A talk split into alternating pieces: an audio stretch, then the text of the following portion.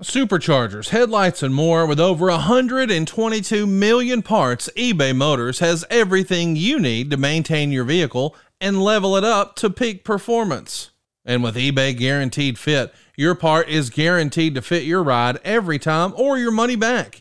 Stay on your A game with all the parts you need at the prices you want. It's easy to bring home huge wins. Keep your ride or die alive at ebaymotors.com. Eligible items only. Exclusions apply. See ebaymotors.com. The most trusted voice in professional wrestling. Look at this! More than four decades behind the mic. Plain and simple. With unrivaled success in broadcasting. From ringside to the boardroom to the New York Times bestsellers list. What an impact! Keen insight with a sharp tongue. And if they're smart, they'll listen. Westwood One Podcast Network presents The Jim Ross Report. with WWE Hall of Famer Jim Ross. And now, the man himself, good old JR. Indeed, hello again, everybody, and welcome for some Slobber Knocker audio. I've got it ready for you. It's hot off the grill. I am good old JR Jim Ross. Thank you very much for spending some time with us. I appreciate you subscribing to our little uh, talk fest that, we, that comes out every Wednesday here on the mighty Westwood One. Uh, you can subscribe, as you know, at Apple Podcasts, Google Podcasts, Spotify, uh, TuneIn, Stitcher, or however you listen to your Slobber Knocker audio. However you do it is your prerogative. You don't need to share that. But we appreciate the fact that you're sharing our show with your buddies. Appreciate you leaving us a five star review as well, uh, wherever you subscribe for free. Uh, on today's show, uh, man, there's a lot of WWE stuff to talk about with it being the uh, Royal Rumble weekend. So uh, we'll talk about that and the, the two go home shows on Monday and Tuesday.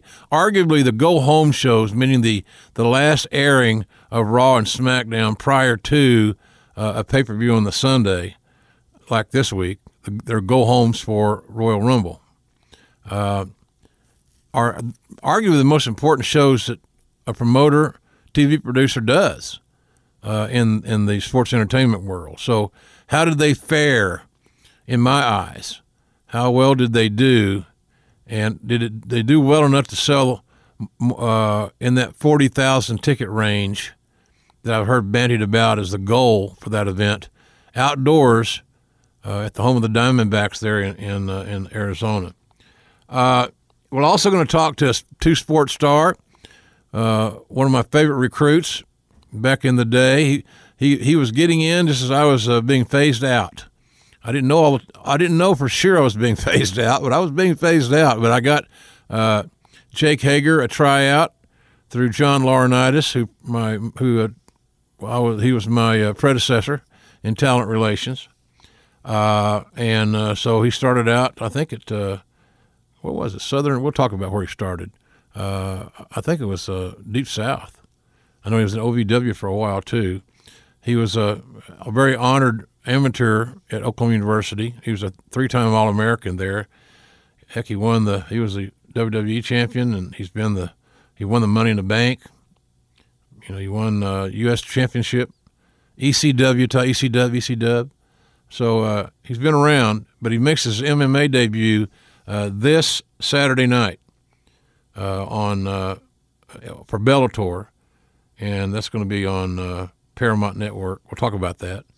So uh, Jack Swagger, Jake Hager, whatever you call him, he's a bad dude, and he's going to step in the octagon or the cage on uh, Saturday night for the very first time as a professional. We'll talk to him momentarily. Uh, but first, ladies and gentlemen, you know that I have plenty. I've got plenty, and I've got to share it. Here's what's on my mind. As I mentioned, big weekend in Arizona for WWE. A lot of the eyes of the pro wrestling world will be turned to uh, that lovely state. Always interesting to see how an event does, sounds, feels outdoors under the stars. And uh, I think that's what we're going to get uh, there in uh, in Phoenix. I don't think that's a dome. I think it's a regular stadium. So uh, outdoors is an issue sometimes, noise, acoustics, etc. But I'm looking forward to it. I'm looking forward to how it looks, how it sounds as well. But uh, the go home shows this week promoting that whole weekend, and it is a big weekend for WWE. They've got a, a scaled down uh, Axxess, which should be a lot of fun for the fans, especially the kids to be able to meet and greet a lot of their favorites. That's a cool thing that WWE still does that a lot of major sports and entertainment entities do not, uh, which I applaud them for. And then they have the NXT Takeover show on Saturday night. I haven't heard a lot about that show as far as the buzz. I know who's on it. Uh, I know it's a real good card, and some of the matches will be, uh, I'm thinking, uh, spectacular at worst.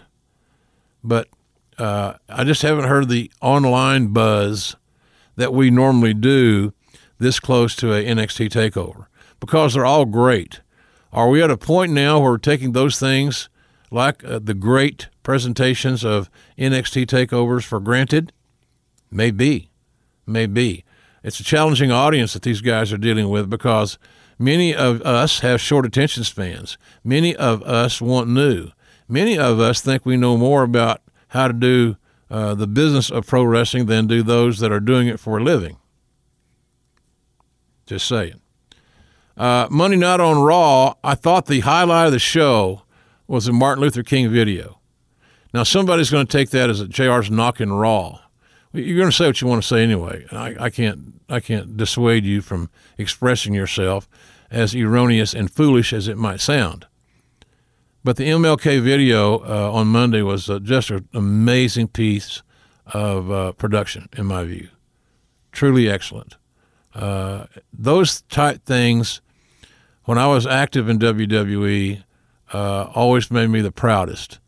Things like, uh, you know, JBL's idea to do tribute to the troops, the charity works that the company did with Make a Wish, and many, many others those are the great days when you find yourself at work surrounded by uh, volunteers and, and the kids and things of that nature. It's heartwarming. So I, I appreciate the work that uh, WWE production people did there at 120 Hamilton Avenue, uh, producing a great video. That if you haven't seen it, you should watch it. Uh, and it's something that's shareable for sure. At least that's my, my take on that.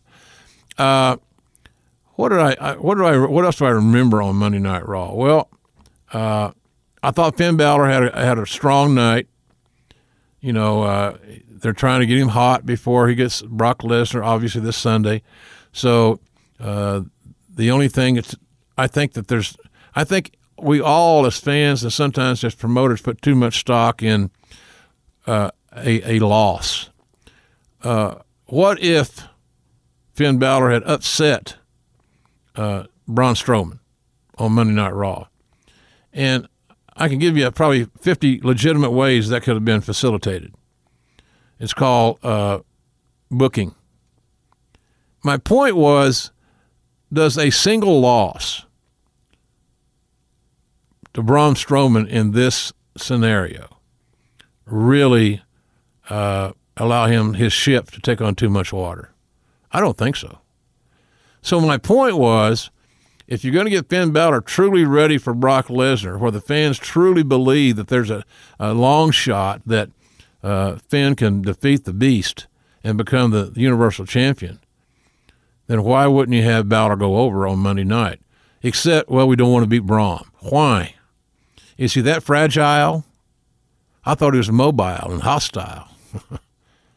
so I, I, I, have a difference of philosophy or opinion on, on some of that stuff my point, I guess, I heard this in Leroy McGuirk back in the 70s. Uh, he told a guy on the phone who was trying to come into the territory. The guy said, "What are you going to do with me?" And Leroy said, well, "We'll see how it works out. But you know, we we need we need top guys." And this guy says, "Well, you know, I I uh, I have a I have a problem losing." It was on a speakerphone, one of the first speakerphones I ever saw in my life, early '70s. It looked like a space station object. It was a massive thing, and uh, wasn't cool and slick like now, you know. So uh, the guy says, I, I have a problem losing Leroy.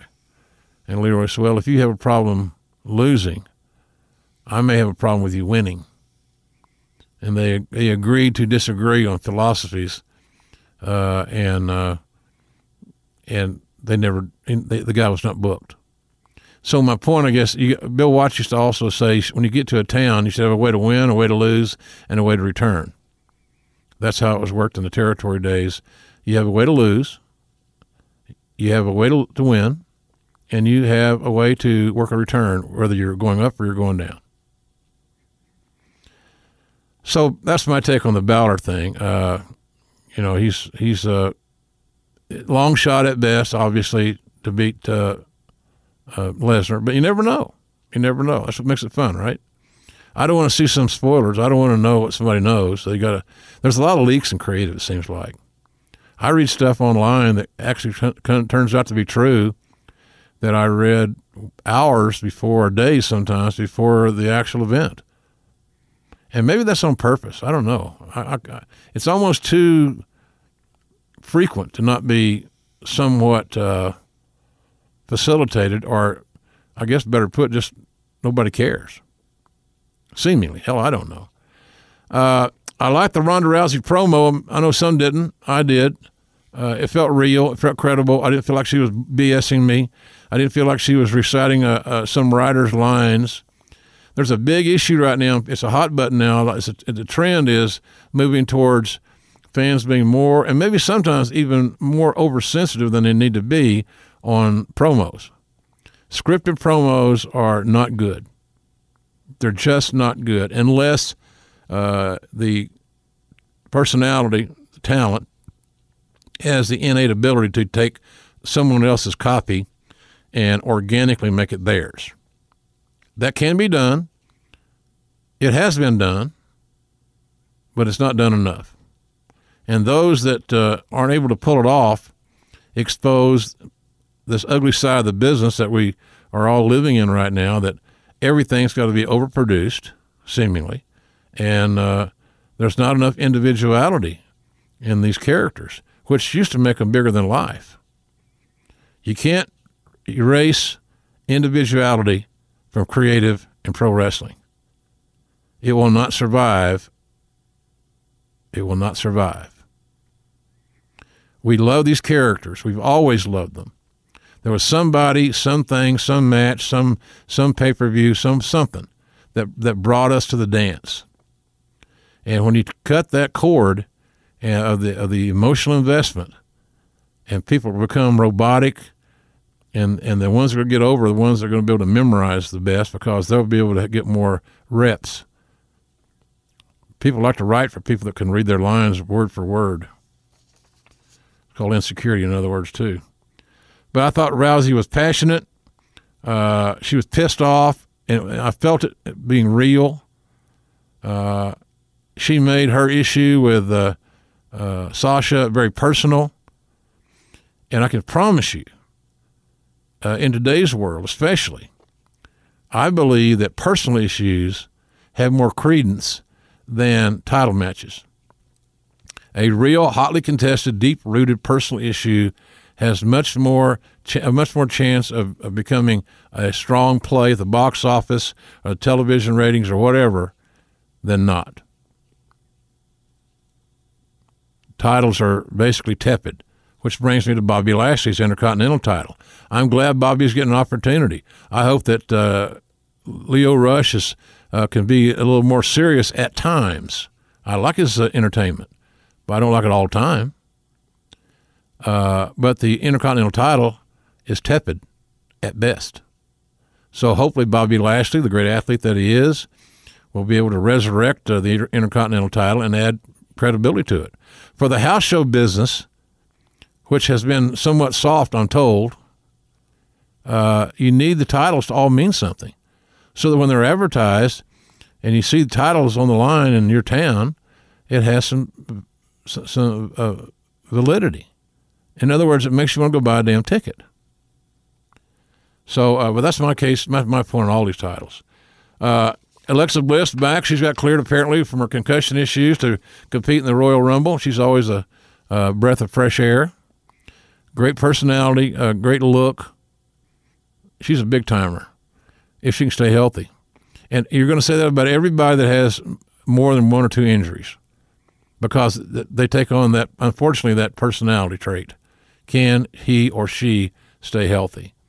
I thought SmackDown Live was a a solid show. Enjoyed it. Uh, primarily because the front part was loaded with Becky Lynch and Asuka. Uh, cameo by Charlotte, who's much better as a heel, in my opinion, than she is as a babyface, which is not to say, for all the you that are burning your fingers up on your little keyboards right now, that uh, I think she's not a good babyface. She is a six foot one or two, uh, beautiful, athletic, with a great name babyface. In a defiant society where people are having trouble sometimes making ends meet, and she was allegedly born of opulence and affluency, she's, she could, her character could be very easy to be positioned as a villain. Uh, remember now, it's, it's fiction here. Don't get don't get carried away. So I liked uh, Charlotte uh, as a villain, if that's what she was. I think that's where she was headed. Uh, I liked uh, the fact that Becky Lynch and Asuka had that amazing start to the show. Uh, Becky's over. Duh. Hey, JR in his podcast said Becky was over. He's really lost touch, hasn't he? The old bastard. The hat. That's the same guy with the hat, right? Oh, yeah, it's him. uh, she's over. And Asuka's over. I like Asuka. I've always liked Asuka. I thought the one of the bigger booking mistakes of the year was the last year coming out of WrestleMania to have Asuka so hot, and she got that one loss, albeit to Charlotte at WrestleMania, uh, and then she basically was a uh, kind of a taken out of the pecking order. Never understood that logic, and maybe it wasn't done on purpose, and maybe she was hurt. Hell, I don't know. But when you get them that high and that hot, you don't want to all, put all that work to go to, to waste. You got them over, even though they lost a match. Are you kidding me? You can't keep them over or get them back over? Of course you can. So uh, I like the SmackDown women had a very strong role on the show as they as they always do. Uh, I thought that uh, Naomi would have had more of a brawl uh, after somebody tries to seduce her man. So I, I thought that might have been uh, that would have been something I would probably tweaked in hindsight, booking wise. I love Daniel Bryan's promo. Daniel Bryan's a deranged, uh, dangerous little guy. I mean, he he is he has the look of uh, somebody that you just that needs to stay in the mountains and the in the hills of Washington or, or Oregon or someplace. Uh, he he fits this this this unhinged role beautifully. He's found his niche, in my view. And uh, so, and I'm thinking that his match with AJ on uh, on Sunday will be a will be a uh, a Slobberknocker level match, big time. So I, that was what I thought about SmackDown. Good, solid show. Uh, the highlight, wrestling wise, obviously was a two out of three fall match with Rey and uh, Andrade. Uh, didn't bother me they didn't have a finish because it led to something that made sense with a run in by Joe and him letting everybody out, and then Randy Orton out of nowhere, RK out of nowhere. I wonder who said that first or does it matter? Nah. Uh, but I, I, thought the show went off the air very creatively and very dynamically. So bravo to all involved in that process. So the Royal Rumble, you know, I'm not going to go through this thing and pick winners for all these matches in Royal Rumble. It's like, uh, you know, I don't know. It's, it's a futile. I think it's going to be a long ass show. I think where your where your draw is and who you precede and who you follow, et cetera, et cetera, has a lot to do with how your matches are going to be perceived. Uh, I hope that the talents have a lot of uh, in, input on what they do. Uh, and there's a lot of lot of stuff. What title match do you covet the most? I'm looking at my sheet here. I've got one, two, three, four, five, six title matches.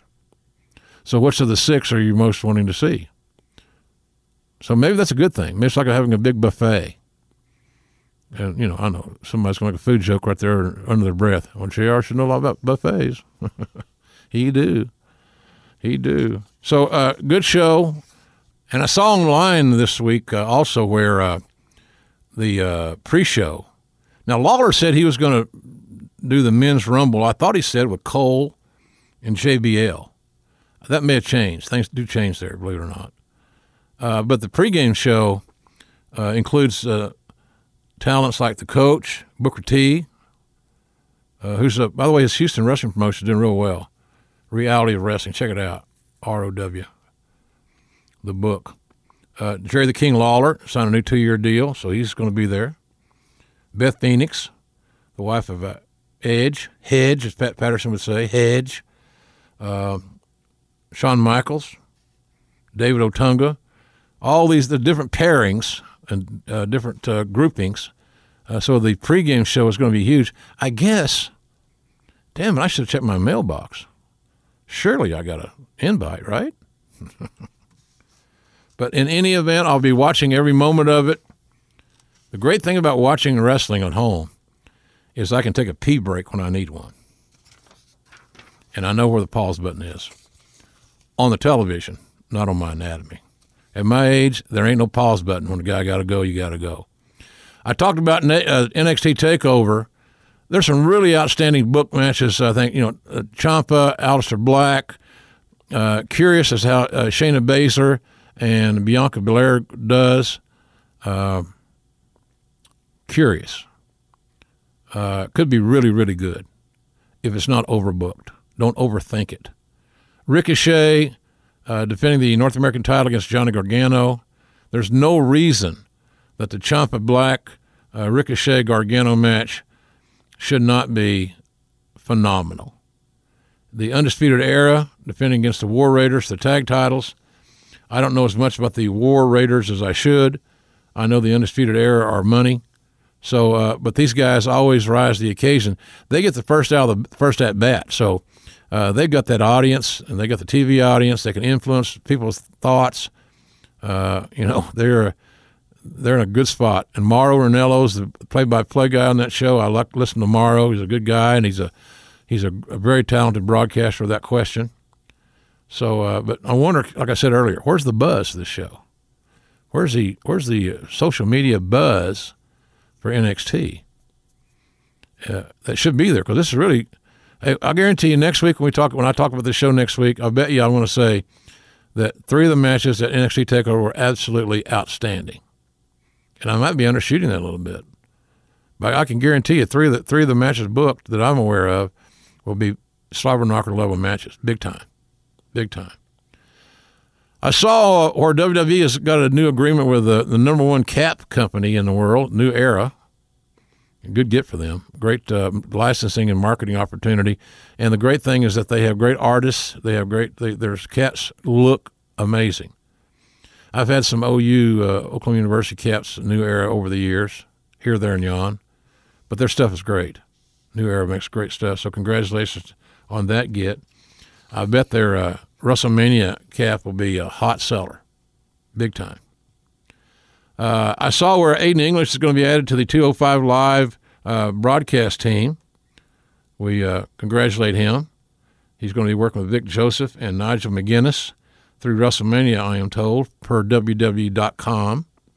So uh, we wish those, those that trio of chaps good luck, and uh, hopefully they'll uh, find their calling. Right? Why not? So, uh, but my same question about this show I, I always have: Who's going to watch it? I can't remember. And, and it, they need a they need a pulse. Two oh five, meaning they pronoun boy. God damn it! Don't talk about pronouns.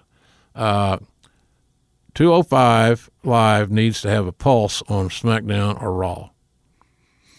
Just give me something.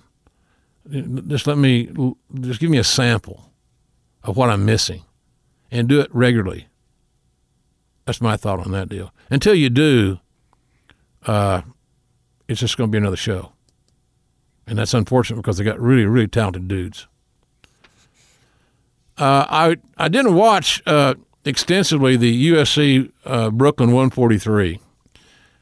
Kind of the same reason that I was talking earlier about NXT not having a buzz. I didn't think that show had a buzz to it and I know they're debuting on ESPN and all that good stuff. Uh, the greatest thing about that show, uh, they didn't they, they were they were lucky they didn't show too many empty seats because there are a lot of them there uh, in Barclay Center.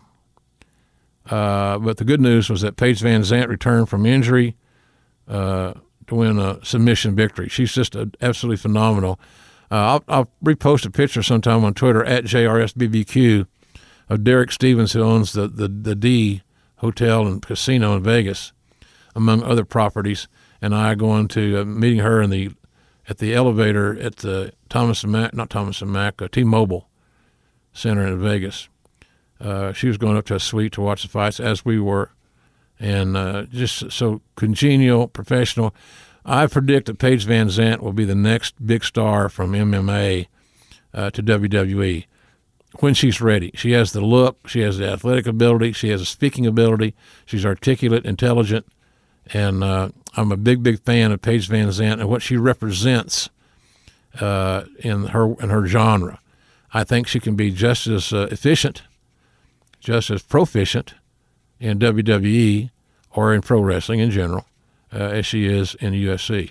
So I'm not. I'm not the. I had a problem. I don't know what the hell it was. Maybe it was me. I'm, I have not figured out uh, ESPN three. I really haven't. I hate to expose my ignorance, but I don't get it.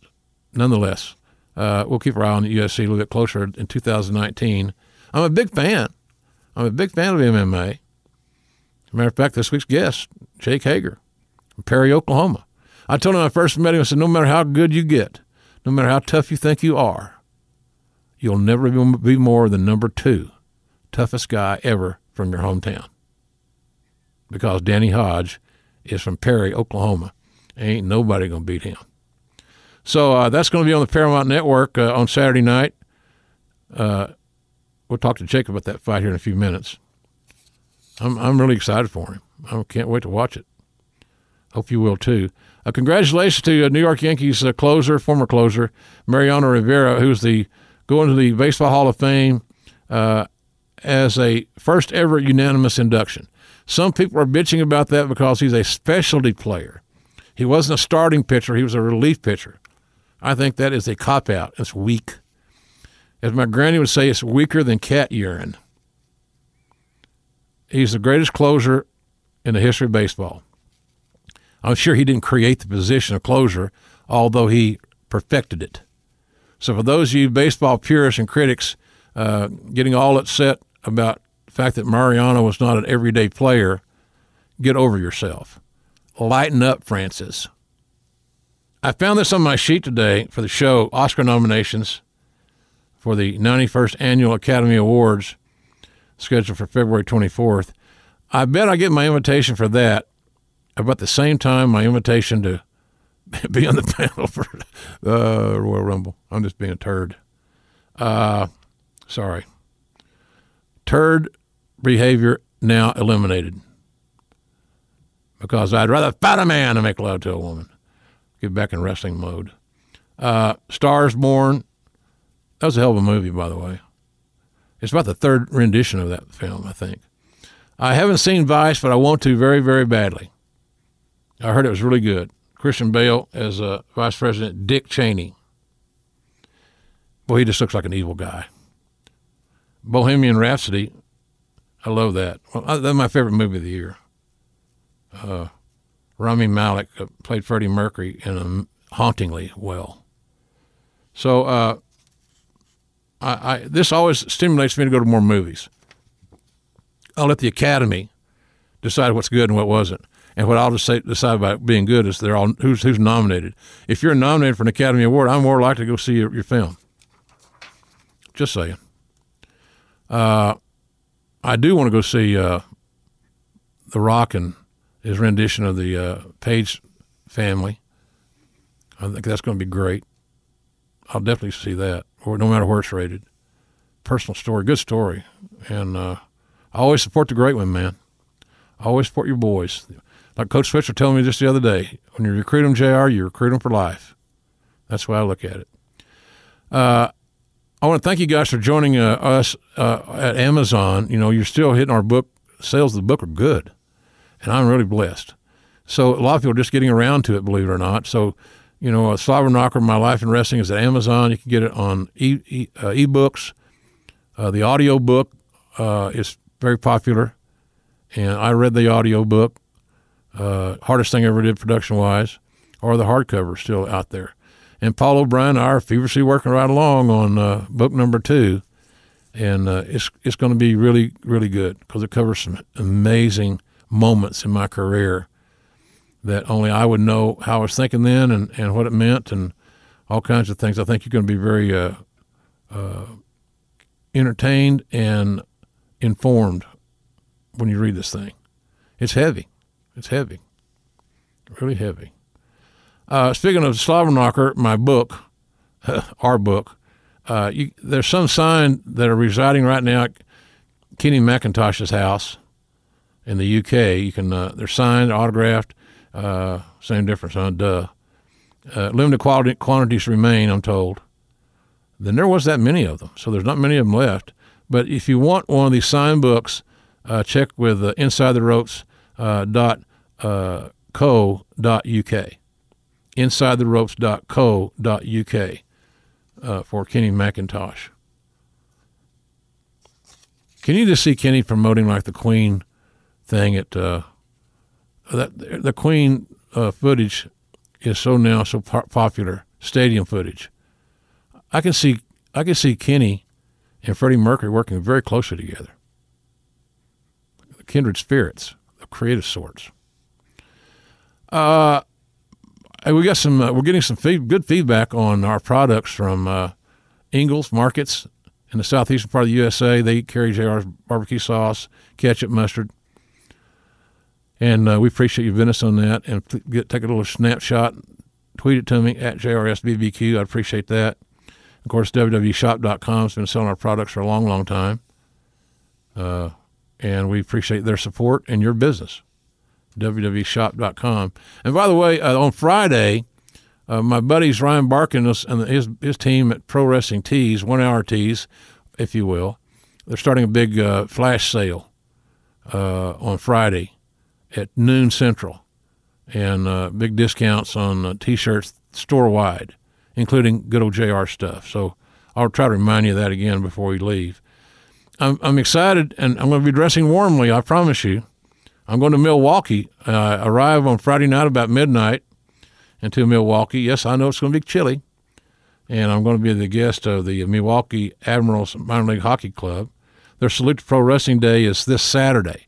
This Saturday afternoon, I'll be in Milwaukee uh, with the great Hall of Famer Gail Kim, uh, Jeff Jarrett, uh, the great Al Snow, uh, and myself. I feel like a pair of brown shoes at a formal wedding with that group. So uh, we're we're going to be signing there uh, from twelve fifteen uh, to about one o'clock. I'm told the game is at one. Tickets are at Ticketmaster.com. Should be a lot of fun. Love to see all the wrestling fans that we can uh, join us on Saturday in Milwaukee uh, as we work with the Milwaukee Admirals and their Salute to Pro Wrestling Day. Should be a lot of fun, without question.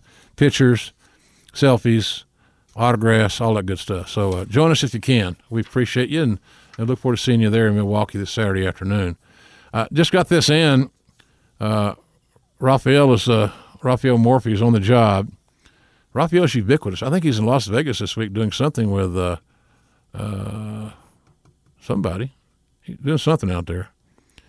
Uh, but I got a confirmation that we're going to be a part of the Great Lakes Comic Convention on Friday, February 22 and Saturday, February 23rd in Warren, Michigan. That's in the Detroit area.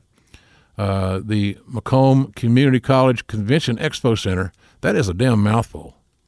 Uh, the details are at greatlakescomicconvention.com. So I'll be making an appearance two days at the uh, comic convention. We're going to be bringing uh, barbecue sauce and books and all kinds of swag to to uh, to, to bring you there at our table. So, uh, and we're doing more of these uh, comic cons this year than I have ever done. And uh, by the way, if you're interested in me doing a comic con, uh, you can you can either tweet me at jrsbbq or you can tweet you can tweet Raphael Morffi. Raphael's uh, Twitter handle is at r morphy nyc. At r m o r f n y c. At m o r f n y c. I read where if you did it three times, you could remember it. So, but let Raphael or me know if you're doing a con, comic con, need some guests. I'm uh, I'm available. I like doing them. It's a great way to meet the fans too, and, not a harried push and shove, and we got to get you to the line, and you can't say more than three words to the people paying big money to get your autograph. I hate that. Uh, Raphael is speaking of Raphael. He's hard at work uh, getting getting everything done for WrestleMania week. I'll be at the Gotham Comedy Club on Saturday, April the 6th. And uh, that's going to be an afternoon show, by the way. And then uh, on Monday night after Raw, about a midnight show, uh, Conrad Thompson, Bruce Pritchard, and, my, and myself are going to have a, a, triple team this uh, the whole damn weekend. It's going to be a lot of fun. I'm sure there'll be some beer drinking, some partying, and it's going to start at midnight, so you can figure out the rest of the math. We'll have tickets for not only our event at the Gotham Comedy Club, but uh, also uh, our big uh, post Monday Night Raw soiree at the Murmur Theater in Brooklyn, which is less than a mile from the Barclay Center. And we'll have ticket information on all this stuff uh, very, very soon. I'm predicting ticket information will be available next week. So uh, check that out. But just mark us down. Love to see you come come to visit us. And we got 700 seats to sell for that Monday night show. And we think we will because all that, that full house from Raw are just a few minute, I mean, literally a few minute walk uh, down to the, to the, to the facility, the venue. 732 seats. Baby needs new shoes. Let's go. Also on WrestleMania weekend, Sunday morning, I'll be with uh, the dudes from Two Man Power Trip. You find them on Twitter there at Two Man Power Trip. They got a podcast, as you all know, a good one.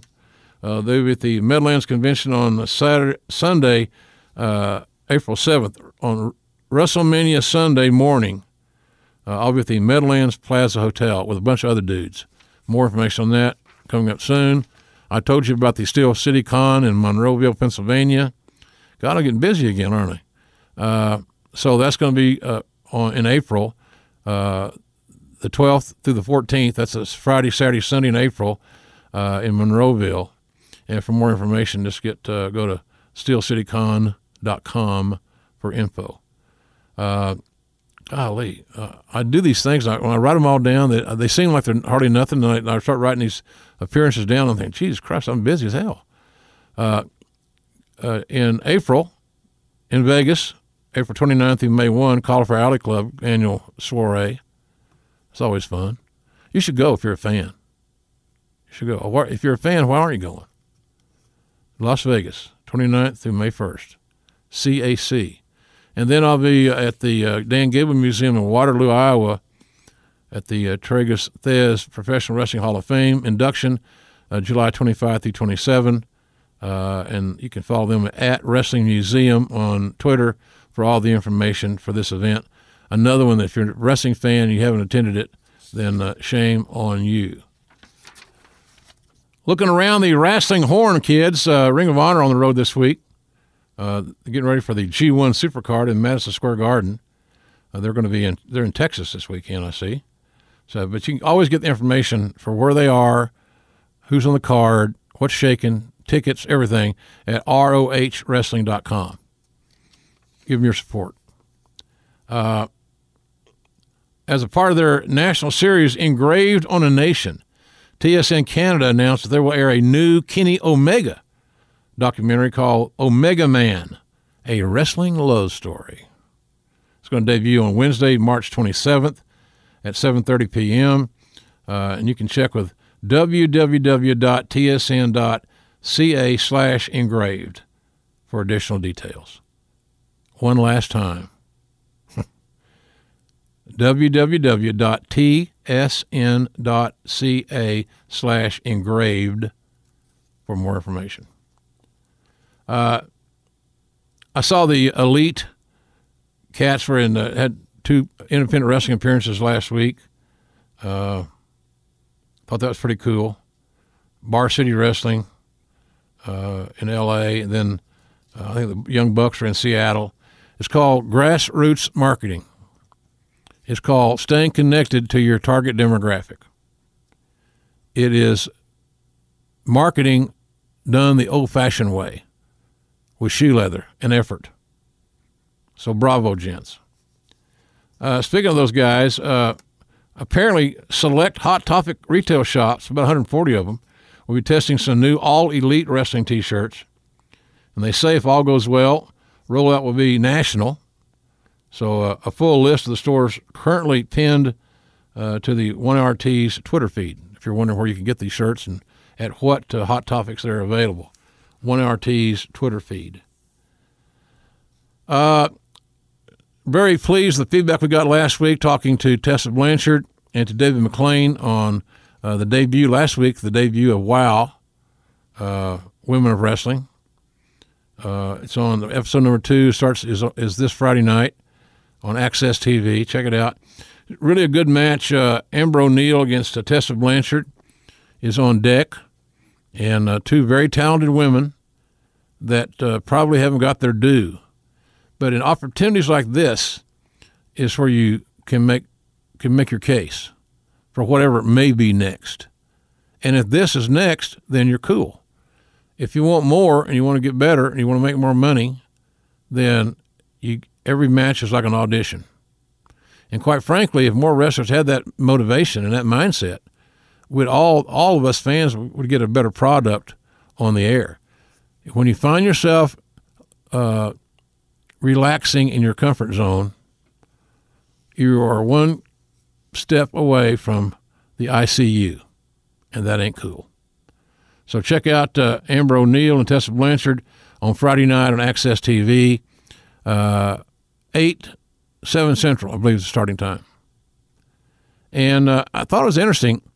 Uh, I had some, I've had interesting talks with some guys at different different places the last few weeks about 2019, et cetera, et cetera.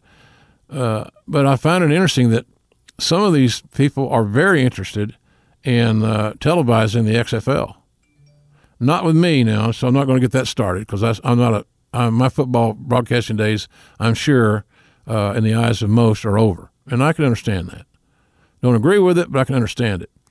But uh, I don't think that the XFL is going to have a challenging uh, uh, challenge, a huge challenge ahead of them getting uh, a decent uh, network partner, broadcast partner.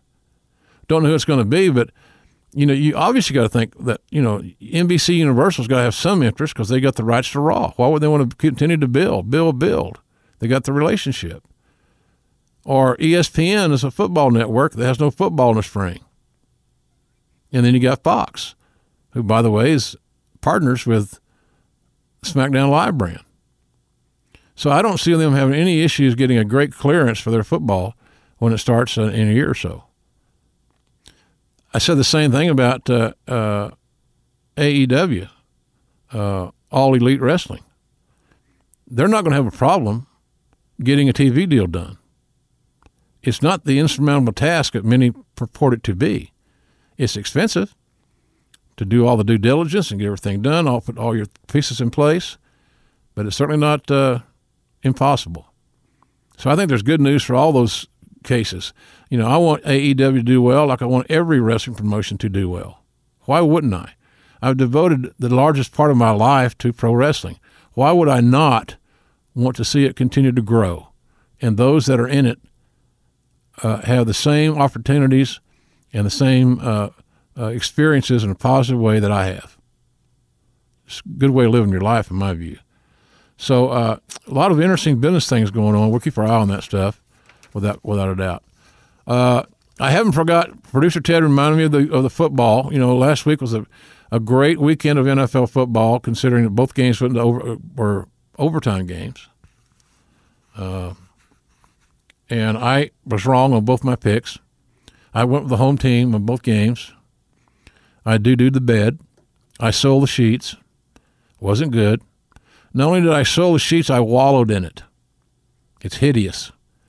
So I'll have my pick next week for the Super Bowl game against the spread. You'll get it right here next week. But uh, and maybe I'll break my streak.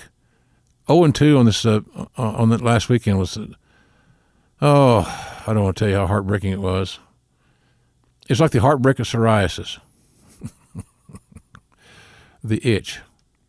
So uh, anyway, we'll talk about football next week. But right now, folks, uh, that's around the horn. Man, we got a lot of stuff in today, didn't we? And that's what's on my mind. It's time once again, ladies and gentlemen, for the vaunted Slobber Knocker of the Week award, an award that certainly is truly restaurant quality. Uh, nominees include uh, Greg Zuerlein. He's the guy that hit that 57 yard field goal to lift the visiting LA Rams over the New Orleans Saints to wipe more egg on my face. But they won their first NFC championship since 1999. You know, I think about the Rams. Always get a wrestling tie into something, and uh, I'm always uh, I always remember uh, Leon White, aka Big Van Vader, played for the Rams for a while, and uh, was on.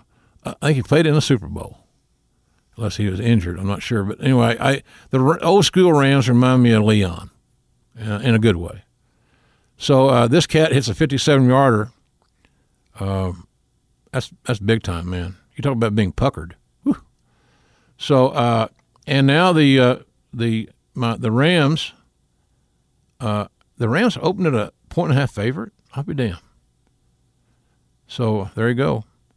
Uh, Sean McVay's team opened as a 1.5 favorite in Super Bowl uh, 53. So it is 53. Uh, that's next Sunday, February 3rd, on CBS. But hell of a kick with this dude. 57 yards, OT. New England Patriots certainly got to be nominated. They were not my wife Jan's favorite team because they had they gave so much misery to her Steelers over the years. But you got to give the devil his due. Tom Brady got the ball back with two minutes to go in the game, needing to score a touchdown to win. That's what he did. Case closed, Ernie Ladd would say. Case closed.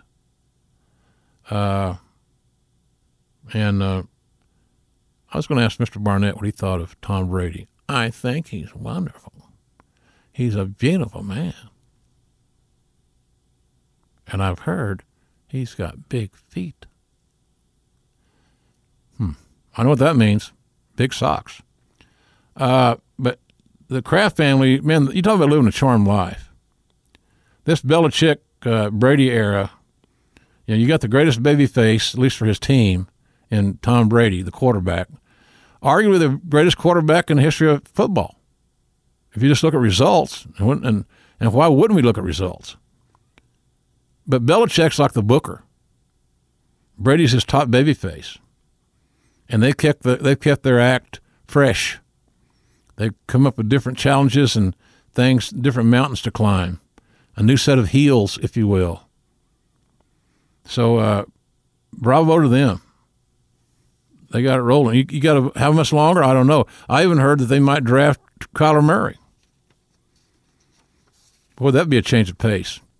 From the Statue of Liberty looking Tom Brady, as pretty as he is, oh my God, he's beautiful, to uh, to Kyler Murray. So you go from a guy that runs a runs a, a five six forty to a guy that runs a four three forty. You do the math on that one. Uh, I thought that Tony Romo had his best career day because he studied the tape more than any other analyst. He tapped in to what was going on with the uh, play calling, which tells me that he got great inside information from somebody in the uh, Patriots camp, and it might have been Tom Brady. Stranger things have happened. It's not like it's a crime.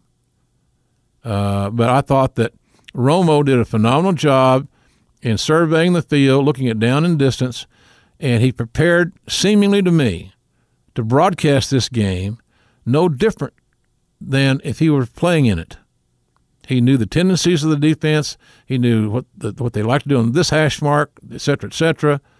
He was uncanny, almost too uncanny. So, uh, and the good news is, we'll see if he can put two in a row together because you're only as good as your last game as he and Jim Nantz, You know, I used to do a thing here on the show where you know Jim Nantz is smoking a doob at uh, Amen Corner at the Masters. That's the Tiger. The Tiger at the ninth hole. Jim Nantz smoking a doobie at the Masters. Uh, of course, it's all in fun. Come on. So, uh, but the good news is Romo and Nantz will get a chance to do it again at the Super Bowl. Good stuff. I'm wondering though if if knowing what was coming and how if if Tony Romo knew the plays that were coming, are you saying that the defensive coordinator for the Chiefs didn't know, wasn't aware? If that's the case, is that what got that guy fired? Because the defense coordinator of the Chiefs got canned. Didn't burn any under them, did they? Uh, I don't even put this in here. Either Ted or Raphael, they're torturing me with Golden State Warriors information. Uh, but it is pretty cool that Klay Thompson hit uh, 10 three pointers in a row last week against the Lakers.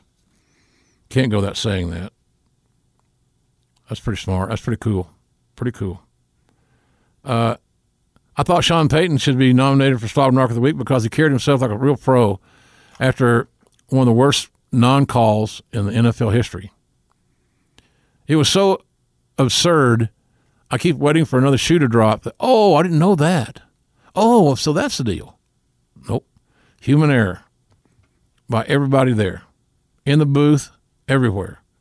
And the system broke down and it, it screwed the Saints.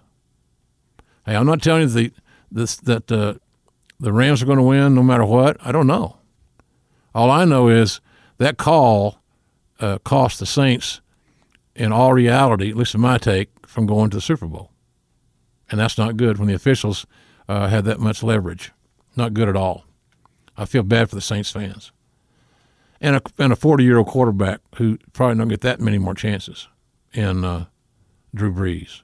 Drew Brees! I like those old ESPN commercials. But this week's Slobber Knocker of the Week goes to the prettiest woman nominated. I mentioned her earlier, Paige Van Zant. Uh, found her to be a true sweetheart, uh, nice young lady. The only thing she's done lately that is that slightly has broken my heart is she's gotten married. Uh, so one of my uh, ridiculous fantasies is now off the table. she's a she's a beauty, and I think she'll do great in WWE someday. I really do. Uh, but she came back after suffering a brutal broken arm, other injuries, kept fighting to come back, fighting and fighting and fighting, sometimes in obscurity, training, off the grid. And she came back in a very triumphant way, uh, submitting her adversary uh, Saturday night in a women's flyweight match at UFC Brooklyn 143. So for her efforts, for her never say die attitude, this week's Slobber Knocker of the Week goes to the lovely, the talented Paige Van Zant. No pet raccoons are overdosing here. Jim Horde. Son of a bitch! Before we get to the vaunted, illustrious, can't get enough of it, Pet Coon Goofy Award for this week, uh, remember that uh, Slobber Knocker My Life in Wrestling is still available at Amazon.com, hardcover, uh, e- ebooks, and the audiobook. Amazon.com, have it to your house, have it in your hands in a, in a matter of days. It'll be there almost before you know it. So check that out. We appreciate your support on that deal, and I think you're going to love Slobber Knocker too. That's not the title. It, it could be, I guess, but I don't know what the title is going to be. But a working title is Slobber Knocker 2. But if you got any ideas for uh, titles or anything, it's always in the show. Uh, all you got to do is email us at the Jim Ross Report at gmail.com. How easy is that? This week's Pet Coon Goofy Award is a little bit competitive. And ironically, the NFL is causing their own competition.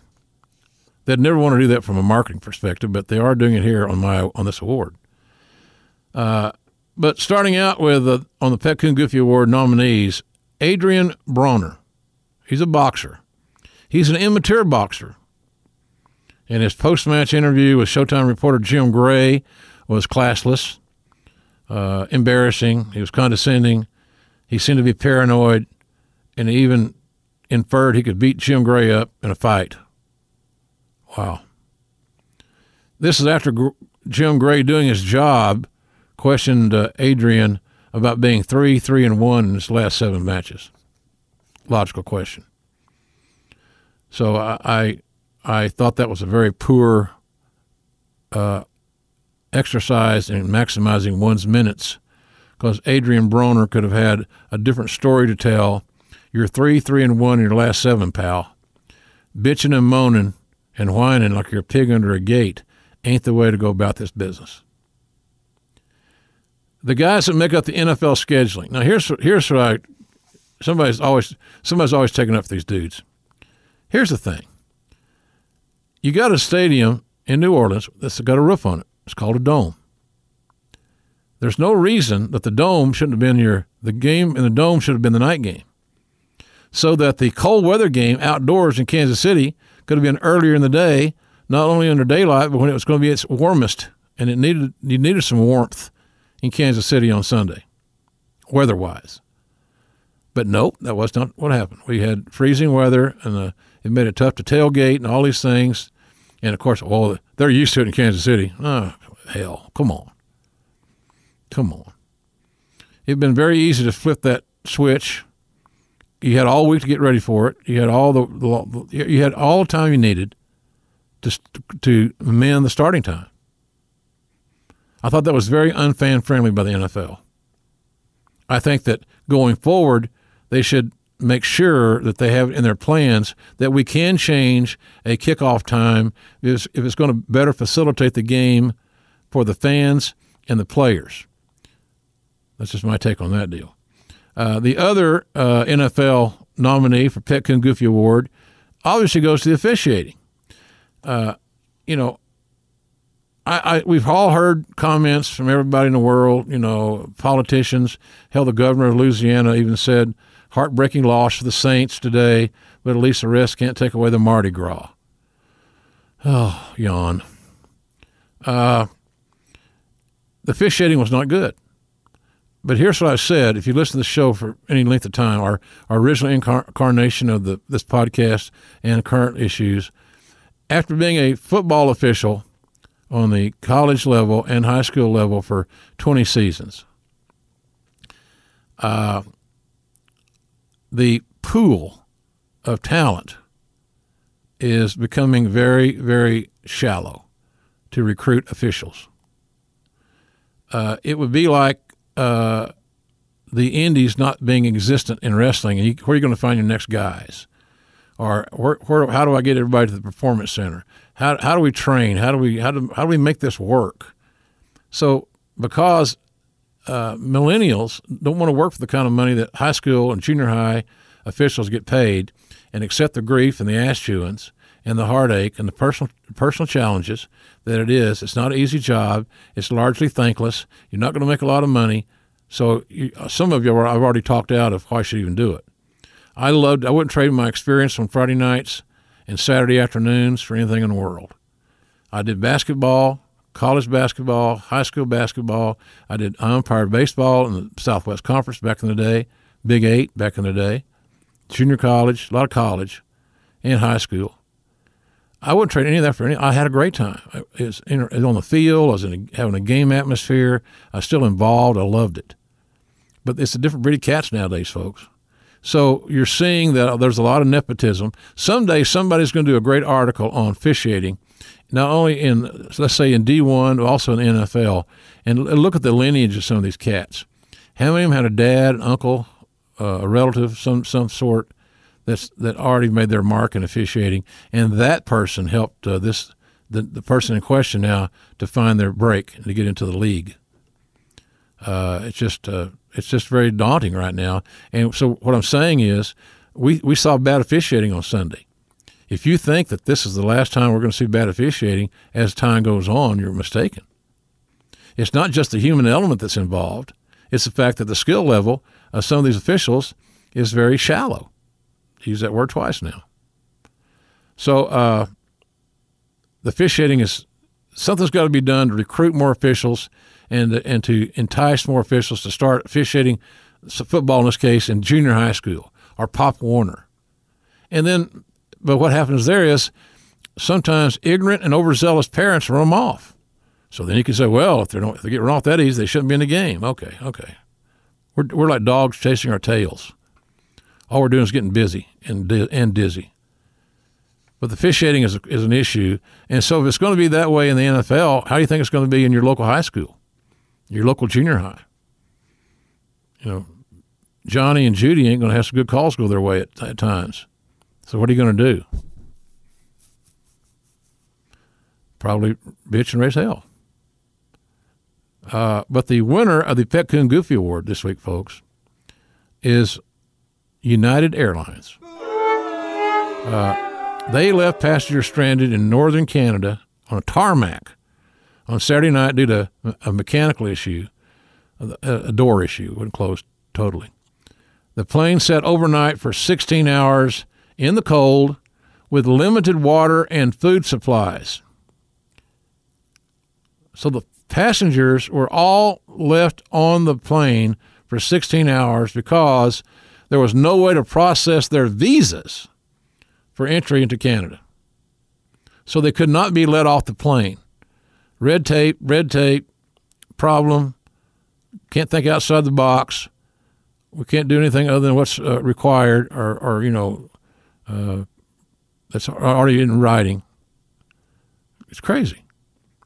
So uh, they finally sent another plane to pick up the passengers.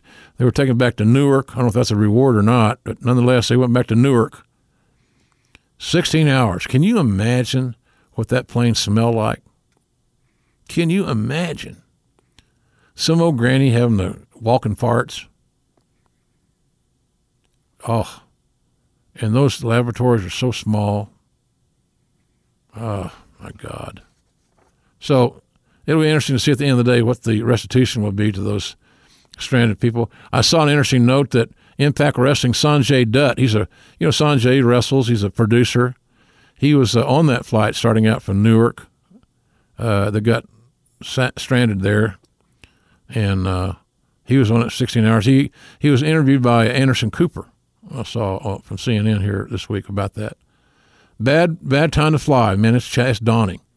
And here I am going to Milwaukee on on Friday, just hoping I get in there with the weather doesn't destroy my appearance uh, at the hockey game. So United, you're the winner this week. United Airlines, you sir and ma'ams are Pit Coon Goofy. Because you are one lousy son of a. Oh no! Hey, don't forget this Saturday afternoon I'll be in Milwaukee alongside Gail Kim, Jeff Jarrett, and Al Snow. And uh, I think he's bringing Head with him.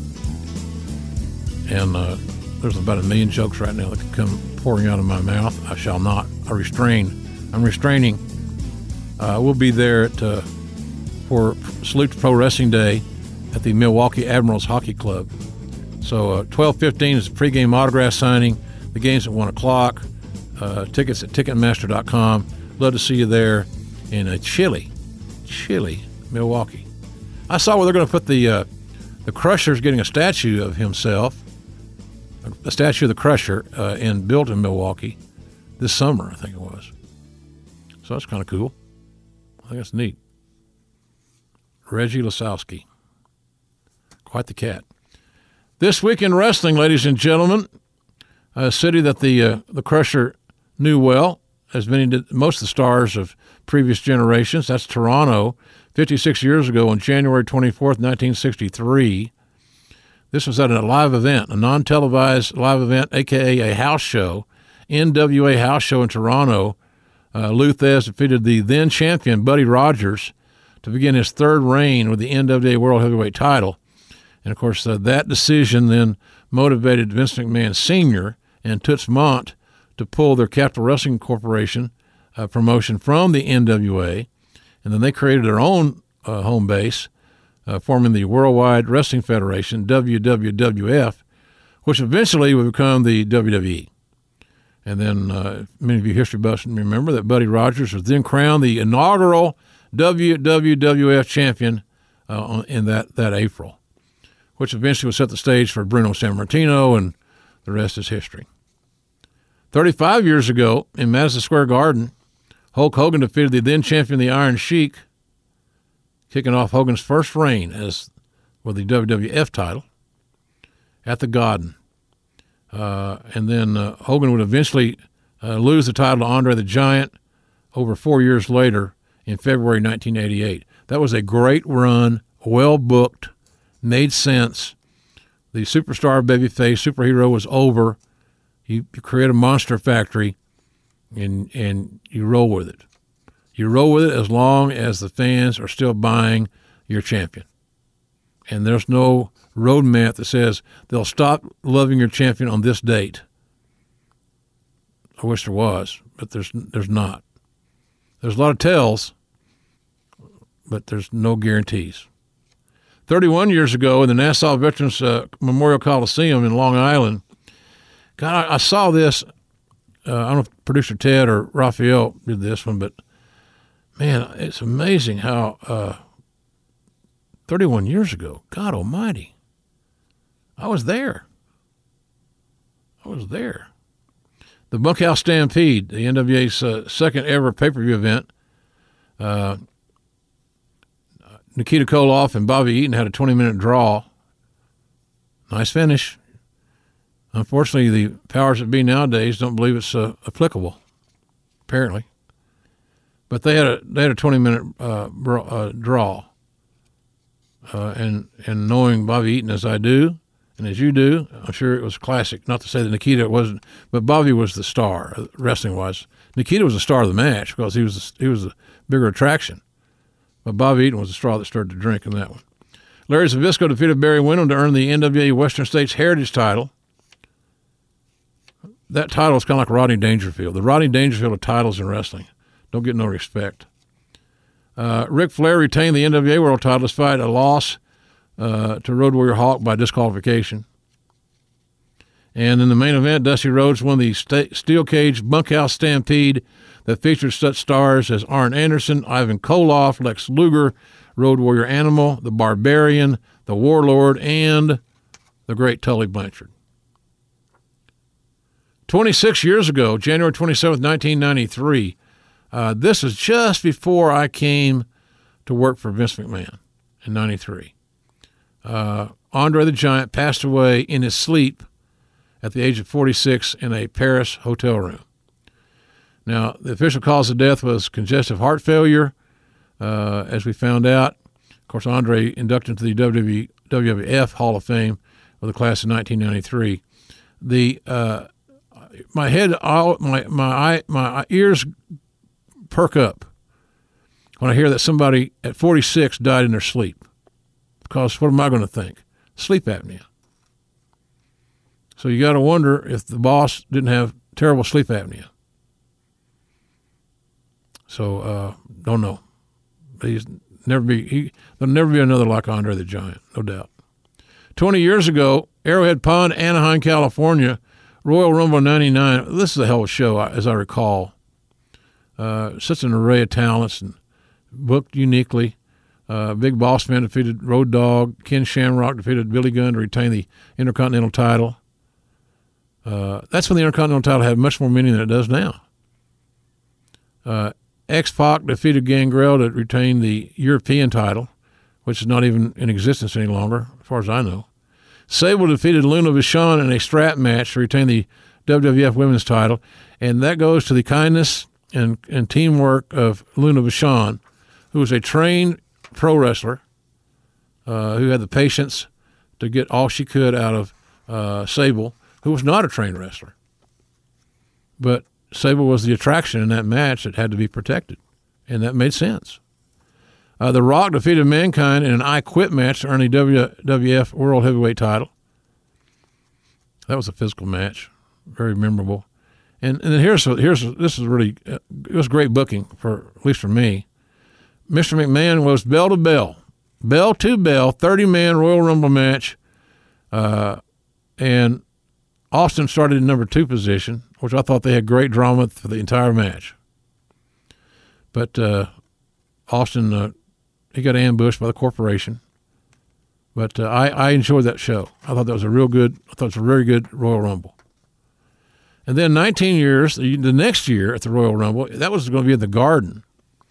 Uh, Taz defeated Kurt Angle. I thought that was a. I think that was Taz's debut. It was awesome, it really was. He got. Uh, it just showed me so there are naysayers that didn't didn't weren't crazy about me hiring Taz because he was like Kyler Murray. He was too short. Jeez. But the only person that mattered was the big Irishman, and the Irishman wanted me to hire him, and as did I. But you got a glimpse of what Taz could have been if he had been able to stay healthy with the ovation uh, and reception he received in the Garden in 2000. Very well booked, I thought. Uh, also at that uh, Rumble in the Garden, the Hardys defeated the Dudleys in a, ta- tag team tables match.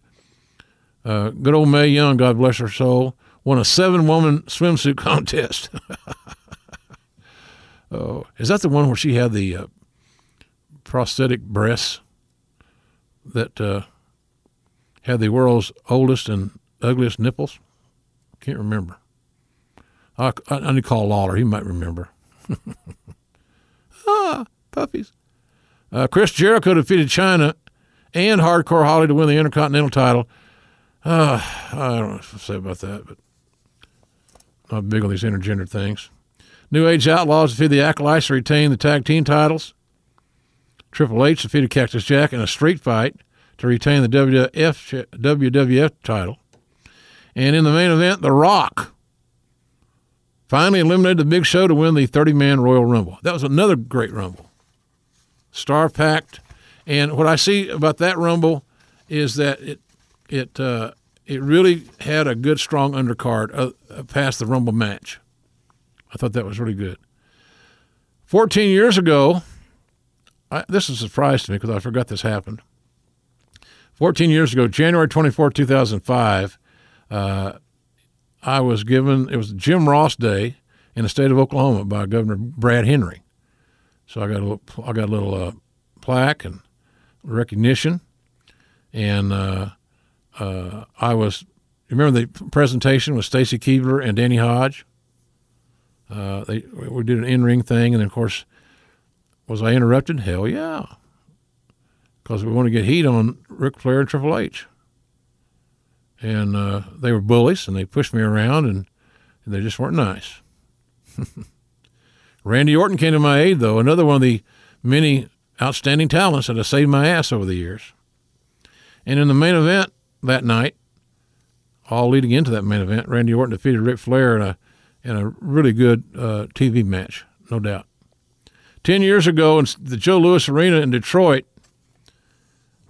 Royal Rumble 09, uh, Randy Orton won the Royal Rumble that year, being the last by defeating Triple H.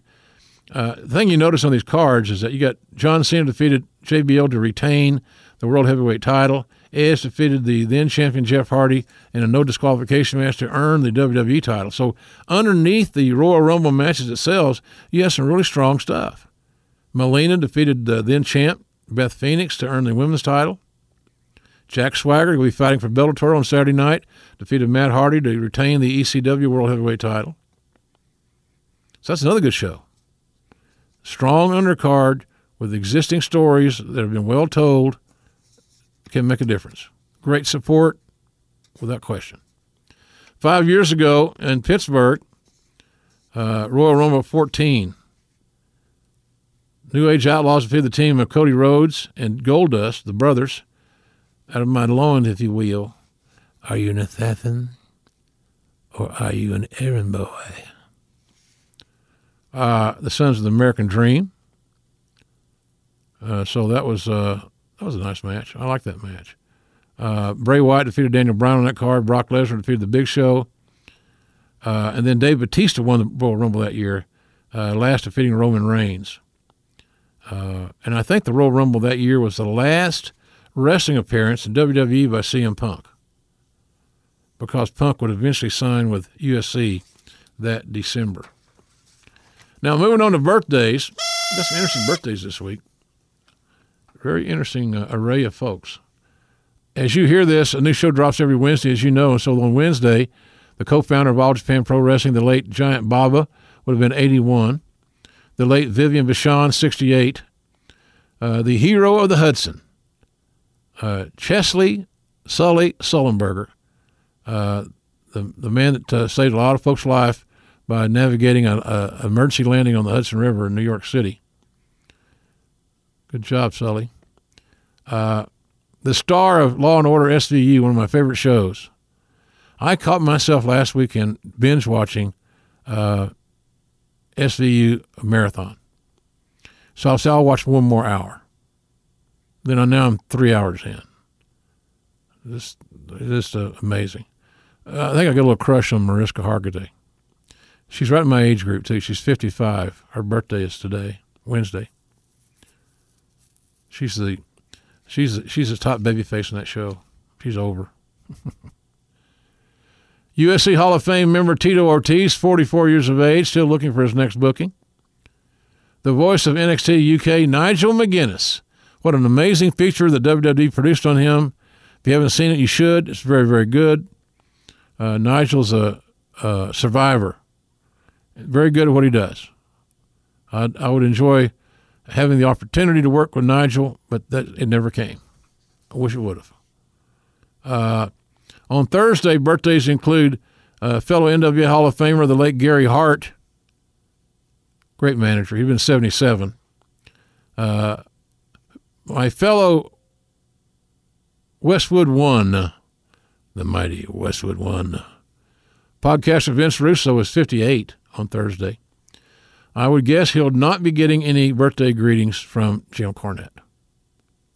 Former WWF Hardcore Champion, the late Mike Awesome, would have been 54. On Friday, birthdays include former Intercontinental Champion, the Honky Tonk Man. Honky will be 66. He's a he's about a year behind me. Uh, four times Ring of Honor Tag Champion BJ Whitmer, 41 on Friday. Two time WWE Divas Champion and two time Women's Champion Michelle McCool, who's also married to The Undertaker, will be 39 this uh, Friday. You think I should text Mark and say, don't forget your wife's birthday on Friday?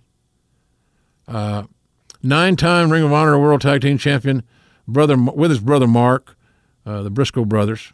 Jay Briscoe will be 35. My favorite pair of Delaware chicken farmers. I like those guys.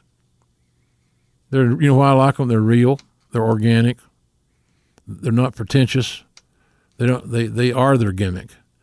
And and, and by the way, if I hear we're not the bar, we, we are the bar. We don't set the bar. We are, I'm going to vomit. I'm going to regurgitate.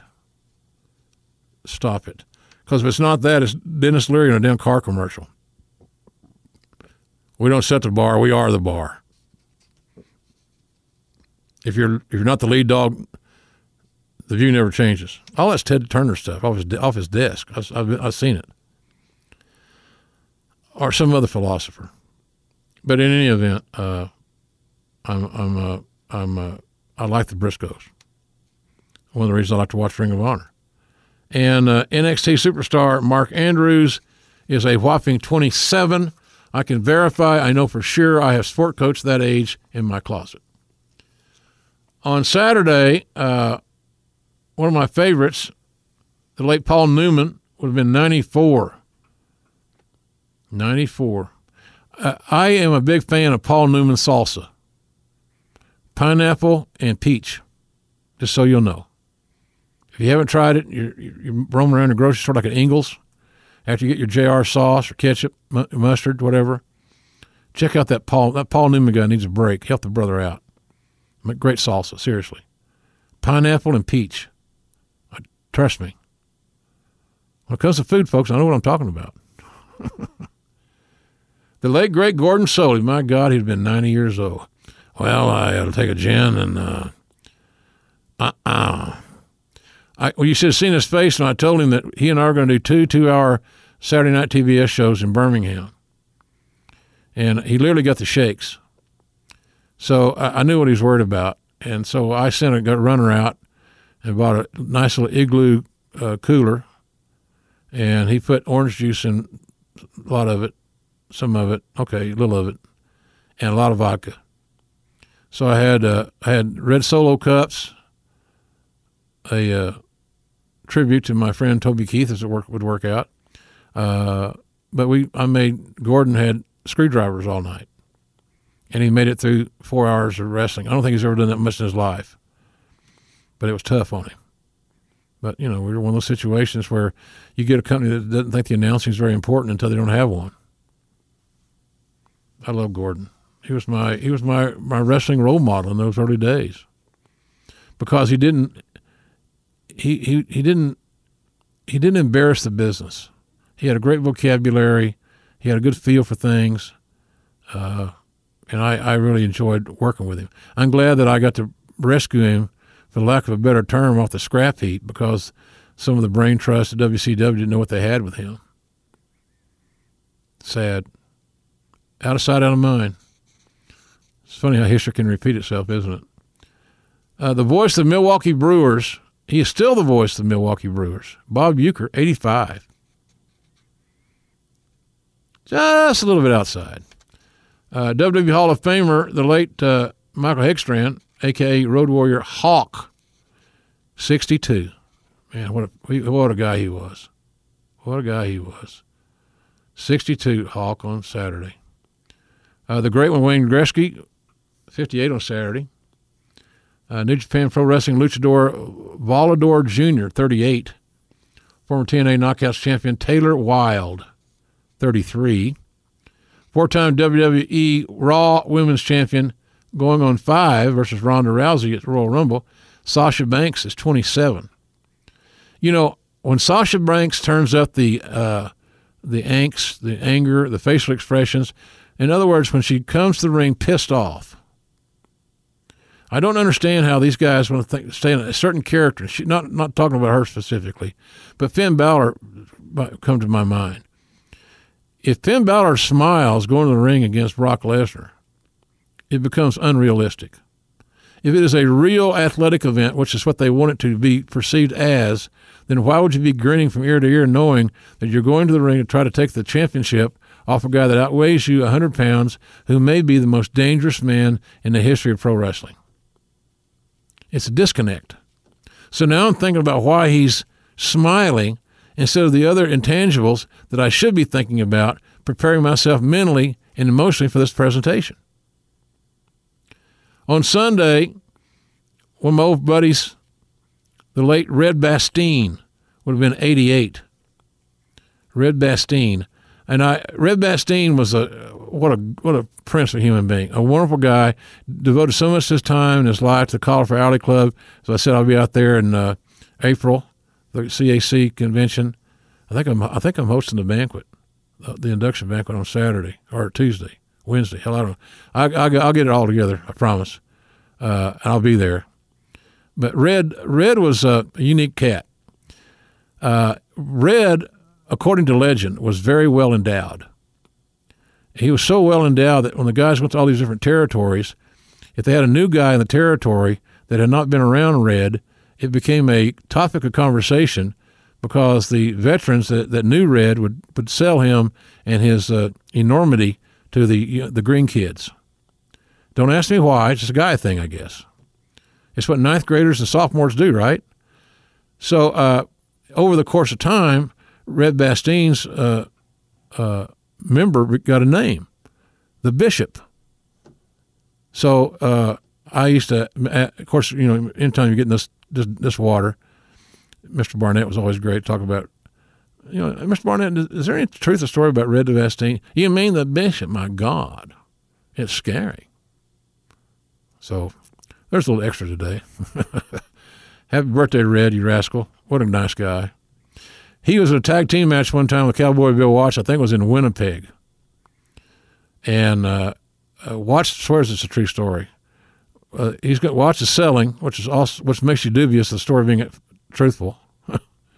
Red's on the, on the apron waiting the hot tag, and Watts sold longer than I guess he'd ever sold in his life because on these long trips, fatiguing trips, Red dozed off, standing on the apron with both arms over the top rope. You can you can envision it. And so he was there with his eyes shut, asleep. When his turn came for the hot tag, I think the cowboy had to tag himself in or tag Red in, but it was a funny story. And the, the bishop taking a nap, but he made his hot tag. I love that guy. He was cool. On Monday, happy birthday goes to uh, one half the uh, SmackDown Tag Champions, the bar. I always broke my own credo. The bar. Uh, with Cesaro, I'm talking about Sheamus. Sheamus is 41 years old. Looks great too. His conditioning program is working for him really big time. And Cesaro is just a freak. He's just a freak of nature. If the WWE was really serious about de- developing a tag team division that might have a fighting chance to compete with the popularity of the women, then you got to believe that Cesaro and Sheamus would be two of the primary building blocks of the tag team division. Wouldn't you? The, the only thing that you could say right now is that they could use some vignettes that, are, that, that, that put them over his heels. Uh, their athletic ability, their conditioning, their strength, their tenacity, and their motivation. Who are they? Why are they? So uh, I, am a big uh, fan of Sheamus and Cesaro, but they got a lot of work to do to resurrect tag team wrestling in WWE, which right now is quite frankly it's just not it's not trending up. I, all them trying to make it work, get it better. I, I believe in tag team wrestling. Look, if, if if if the WWE can can put women in a position that they've long deserved as main event level talents, and they have done that, they have done that, then why in the hell can they not do it for tag teams? There's no there's no obvious or logical answer. Uh, also on Monday, celebrating a birthday, 31 years of age, uh, Sanada of uh, Los Ingobernables. His partner is Evil, IWGP Tag Champs. Last I looked, he's a very talented kid too, big timer. Sanada. don't sleep on him. He's going to be around for a long time in a top spot. And finally, on Tuesday, my dear friend Oprah Winfrey will be 65. And, uh, well, that'd be a great story, wouldn't it? JR is seeing Oprah. Hey, might be interesting. Okay, I'm being silly. Uh, Oprah 65. Happy birthday, Oprah, on Monday or Tuesday. And six time WWF hardcore champion, one of the toughest guys I ever knew. Hardcore Bob Holly, is 56. I remember Bob telling me somebody was staying with him, and they said, "Well, I got to get a got to get another roommate or someone on the road. Uh, hard uh, Bob's killing me." And I said, "Why is he killing you?" He said, "Well, he, he gets up about every two or three hours to eat. So he would get, you know, if they had grilled chicken, he'd load up on the grilled chicken at catering, take it take it with him to the hotel, then wake up every few hours to eat it.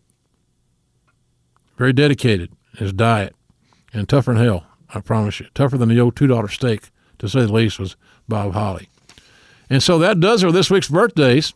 I wish all of you a very happy day. Uh, celebrate it well. And remember, folks, I got the cake. You've got mail. It's mailbag time. And certainly before we get started, I want to thank everybody that sent me information last week. I requested some info on Amazon. You know, I don't know why there'd be any reason that uh, our fans could should not be able to acquire our sauces our ketchup, mustard, all those good things uh, from Amazon. I know a lot of you shop with Amazon. It seems like it's a nice marriage. So, uh, producer Ted tells me we've got a lot of uh, good feedback. I appreciate that. You guys responded uh, by emailing me to the Jim Ross Report at gmail.com.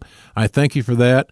And we're going to take the ball and run with it, see if we can't uh, do some business somewhere down the road with uh, with Amazon, much like we're doing business with them now on, on selling our book.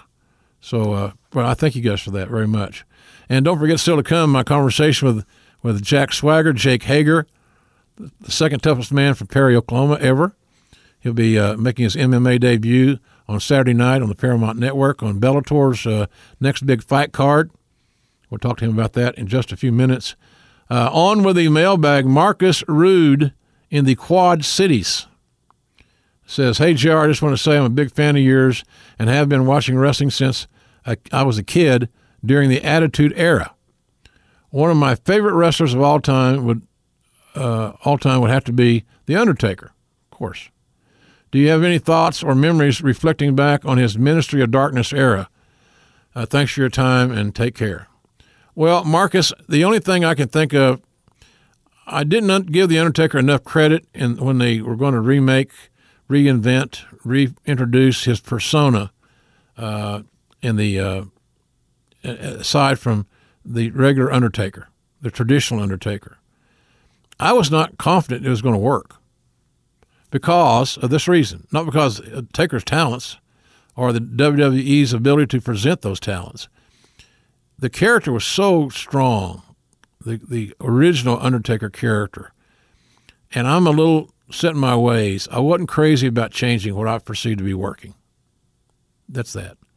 So, uh, but and the other thing I didn't know, because he'd gone so long as a top guy, speaking of Taker, uh, that he had not been promoing to any degree. How would that translate? So uh, I, my memories are basically surrounding my apprehension. Can he top or equal what he's been doing with a new persona? And he did very well. Very well. The, the motorcycle thing, the Kid Rock stuff, all that, uh, you know, it, it, fit. It fit Mark, so it was good there. But thanks, Marcus, for uh, for the question. Uh, a guest suggestion from Jim Lauderdale. Jr. I want to say I love the show. I just started listening to you this past year. I've been going back and listening to your older shows and love it. One wrestler I would like to hear from is Trevor Murdoch. I can make that happen. He was a good tag team wrestler with Lance Cade, and uh, still wish he were, were in the WWE. I'm sure he does too. Uh, thank you again for a great show, Jim Lauderdale. Well, Jim, I'll do. I can get Trevor on the show. Uh, good kid. I'll be happy to help him because he's he's trying to get bookings and all these things. So you know, that's why I do these uh, around the wrestling horn, all that stuff. Help the guys, help everybody that you can. It's a good deal. I believe it comes back around. Good karma. From Dan Rolandelli. Dan Rolandelli. Hi, JR. Love the show. My question is why are some wrestlers allowed to keep their name from outside of WWE, but others have changed theirs upon signing? For example, AJ Styles and Samoa Joe were able to keep their names, but Rollins, Daniel Bryan, and Finn Balor all had theirs changed upon signing. Uh, well, I think that what WWE tries to get is a clean ownership, intellectual property ownership uh, of uh, these these guys. In other words, AJ Styles uh, had he, he didn't his name was not given to him by. I mean, he's been AJ Styles forever. That's what I'm trying to say. Established names are less likely to be changed. I'm assuming that uh, Tyler Black, Seth Rollins did not, uh, you know, they didn't have clear ownership or title to it, whatever. I don't know. But largely, Dan, it's a legal issue. And then, you know, you and I can get talking about legal stuff, which is uh, nauseous and, and boorish, like most lawyers. Sorry. Uh, I'm overgeneralizing. Uh, but uh, it's basically it's a legal issue. And it seems like WWE in the last couple years has been more readily accepted, accepting uh, an existing name, an ongoing name that there's already equity built in. And I agree with that. I don't think everybody that comes there should have a new name. Unless it, you have to do it for legal reasons or because it works better with this other name. Uh, from Larry in Valdosta, Georgia. Somebody telling me this is near the Florida border. I know where it is. I know, brother. Uh, hi, JR. Over Thanksgiving, our family was visiting my parents. We stopped at Ingles to buy a few last minute items, and it dawned on me that your sauce would be available there. I picked up a bottle to try on our smoked turkey. It was so good that I took the rest of the bottle back home with me. My mom and stepdad come to visit us during the Christmas, he stopped by Ingles and picked up the last three bottles uh, of the original sauce and brought them to me. Great surprise. Thanks so much, Larry Kinzel. Larry, you're welcome. Thank you for shopping our, our products at the Ingles. They're really good people. I enjoyed doing business with really good people, and they are. Thanks to Bill Murdoch and all my friends there in Asheville. Gosh, such good people. I could live in Asheville, North Carolina very easily. Uh, and I love the work that Evelyn Charities does there.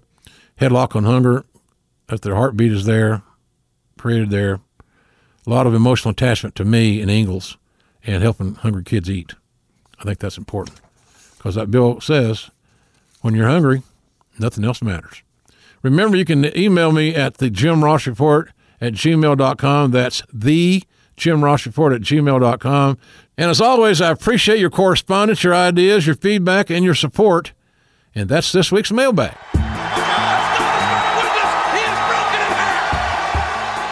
Well, we can say Boomer Sooner to start this conversation without a doubt. Jake Hager, born in Perry, Oklahoma, uh, now representing Bellator, getting ready to make his debut in the cage in a, in a legitimate, mainstream, big time MMA fight.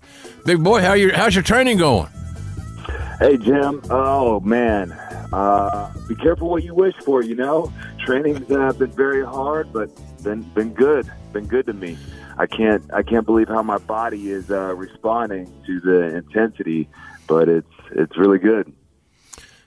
Compare your training for this fight to your peak days at Oklahoma wrestling for a D1 school and earning All American honors. How what's is there is this harder, same as, a little less? What where, where do you get it? I would say it's harder. Um, there's a lot of similarities, of course, because wrestling is one of the main disciplines in MMA. Um, uh, but I would say it, it's harder. The rounds are longer, so you just have to be able to go longer. And then, really, the hardest part is like after wrestling for two minutes, getting back up on your feet and trying to throw hands for three minutes, and your arms are just ten times heavier. Um, it's funny. I was kind of running my mouth to my coaches before we really started training. Like, look, I've trained at the D1 level at the University of Oklahoma. I know what hard training is. And then uh, getting into this, I kind of had to eat my words a little bit because it's it's been very, very uh, difficult at times. But right now, a week before the fight, I'm I'm in the best shape of my life at 36 years old, which is something. How much you weighing? Walk around Um, weight. I'm walking around about 249, 253, uh, fluctuate in between then, depending on how many practices I had that day. Wow, that's uh, good. got- That's you're lean, man. Yeah, real lean, and I feel fast. Uh, I feel like my flexibility has increased, and that has really helped uh, hand speed and leg speed, foot speed. You had a you had a great run in pro wrestling. Not to say that it's over. Uh, it's I, I'm one of those school guys. Is it ever really over? You know, you can you cannot be you cannot be booked, but it's hard to get out of your system once you've been in the in that world for a extended length of time as you have. Was this something you just wanted to try something else, or you burnt out on pro wrestling, uh, or was this or was the MMA route something you have always wanted to do? Where did that? How would that come about? To because that's a major decision from leaving the showbiz world of pro wrestling into uh, somebody that wants to break your face.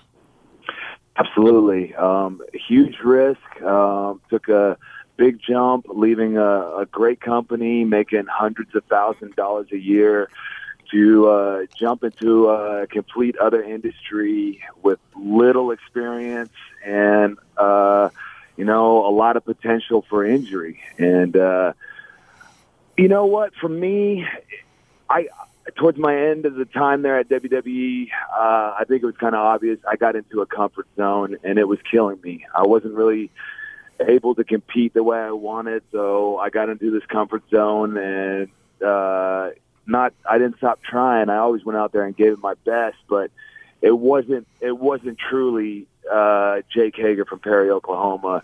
So it was just uh, kind of a moment that I needed to leave. But if you look at sports, uh, combat sports right now, it's um, it's at a peak of popularity. It's up there, you know, Major League Baseball, NFL, those NBA, those will be the tops uh, in America for a long time. But combat sports right now is really rising, and I saw an opportunity not only to uh, cross over into another industry and possibly another potential uh, income stream for my family. But I saw an opportunity that if I did well enough at MMA, that it's only going to help uh, my pro wrestling career. And that's the idea. One hand helps the other. I Yeah. absolutely think being a pro wrestler, having 12 years experience on the big stage, makes me a better MMA fighter. Yes, I said it. Being a pro wrestler makes you a better MMA fighter because whether you're tough, you got all the counters in the world, you got the best hands, people still want to care about you. You still need to be able to speak correctly and and give them a personality that they can. And You still got to get over. You still got to get over. Bottom line. absolutely, bottom line. bottom line, you got to get over. You can be a stand-up comedian, a leading man, or an it could be The Rock. It's all about getting over, and and the way one certainly one route of getting over is not the the one that some talk about. You know, well, he went down with a he, he gave him a hell of a fight before he went down. It's winning. Winning's your number. That's that's the bottom line. Is because everybody can understand winning and losing. You know, pretty uh, much in their a- life, right? Yeah, it's a universal language. Anywhere you go, everybody understands getting your hand raised or getting your butt kicked. You know, and uh, it's uh, it's been a really special journey. I've I've had lucky. I've been I feel very lucky to get these guys around me and have so many people come out of the woodwork to want to help me and uh, progress on this journey. And honestly, I, I can't believe it's here. Uh, a year and a half ago we started, and now now we're here. Yeah, here it's time. Time is uh, running out. It's too late to change your mind, big boy. too late to change Oh, your mind, my man. Uh, the the uh, uh, Jake's debut in the MMA will be for Bellator. My friend Scott Coker's got a, a really a good organization there, and uh, he's doing a creative job of booking some guys who are over. At least they were over at one time, and some of these nostalgia things. But there's the future for that organization is not unlike the UFC or WWE for that matter. It's getting new people over, and so you're you're you're at a good spot. I, I'm thinking at a good place and time. Uh, so I think it's a pretty good thing. Have you have you? Uh, I've always thought this, and this is I I said this about Lesnar. Lesnar's weakness, in my humble uh, opinion, uh, as far as his MMA competition is concerned, is his striking defense. You, you know, uh, like you, I know you, Perry, Oklahoma, folks. If you don't know, it's the home of the great Danny Hodge. They've had, I mean, dozens upon dozens of state champions, All Americans, state championships. It's like a, one of the most amazing small town uh, amateur wrestling uh, cities in the world, without bar none. I'm not exaggerating. Uh, but you started, I'm sure, five, six years old wrestling in, in Perry. Yep, started five, six years old, um, wrestling in Perry at the YMCA. Had guys like Danny Hodge, uh, Donnie Huff, uh, All American uh, Tony Macias, uh, Clem Yaki. Uh, start beating up on me, throwing me in there with eight year olds when I'm five, just because I was the same size as those eight year olds and they didn't know it. And uh, it, it was very fortunate that we moved to Perry when I was four, and it truly is the wrestling capital of the world. Uh, I can't. I one of one of the biggest things I'm excited about, Jim, is just me. Is when I walk out there in that entrance and they say from Perry, Oklahoma. I get goosebumps just now thinking about it. It's That's very awesome. special to me. Well, it's, it's a it's a hell of a deal. I'm just wondering. I I thought I was going to mention with this Lesnar thing is that the great amateurs that have been amateurs uh, since they were young, like you have in your case, at uh, five or six years old, starting officially training. Uh, do you? But nowhere along that training were you taught how to uh, deflect punches or counter punches. You're wrestling. Yep. And so my my question to you is have you spent extra time? Are you more aware of that potential scenario occurring that you better have your striking defense down pat or somebody could take your head off? Because that's that may be their area. Where your area I'm sure is going to be mat wrestling take people down maul them all this good stuff. But those uh, def- the striking defense is something that has it concerned you as much as it has some fans like myself. Yes, it's it's very concerning because it's really a game of inches and controlling that space that you need. And like you said, wrestlers traditionally aren't used to getting hit in the stomach, aren't used to getting hit in the head. Uh, we're used to bowling in there and locking up with someone. And uh, I I feel fortunate that the coaches, you know, they just didn't say, "Hey, go in there and practice your double leg because you're good at it." No, they said, "No, you can't double leg. Get in there, move your head, keep your hands up, move your feet. You know, teach me the little details, and and make it hard for me. Make me work on what I'm bad at, and that's how you get better. And uh, it's not fun. Anyone will tell you that it's not fun to work on stuff that you're not good at and to try to improve it. And slowly but surely, with baby steps, you get better at it. You get better at it. And you know, everybody these days wants something overnight. Well, that's just not how it works. You just have to work at it and slowly take a punch to the face, and then you learn a lesson. Oh, I need to move this way. You know, and it's uh, it's been good. I feel like I've come a long ways with the striking. I feel like I'm going to surprise a lot of people with my striking. Um, but at the same time, I can't wait in there to get that double leg. yeah, right. Yeah, you got to dance with what brung you, as they say. You know, uh, striking is uh, a big part of that game, and it certainly uh, turns the crowd on when you have somebody has a flurry, especially those guys that are smart enough to flurry that when the after they hear the crack of the, the wood. You know, there's ten seconds left in the, ra- in the round. You know, some guys just got to worry about getting past the first round. I get that too, but boy, I like those guys that are smart when they when they hear the "Let's go home." It's here's the ten seconds to the to the to the bell. Uh, they have that, those great flurries, and it always seems to kind of half-ass influence the judging. It seems to me like anyway.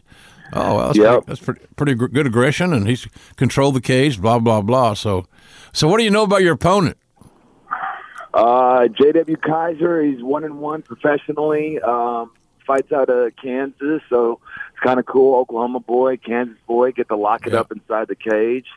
Um, he's got a pretty good amateur background, uh, so I think he, he's a hard hitter.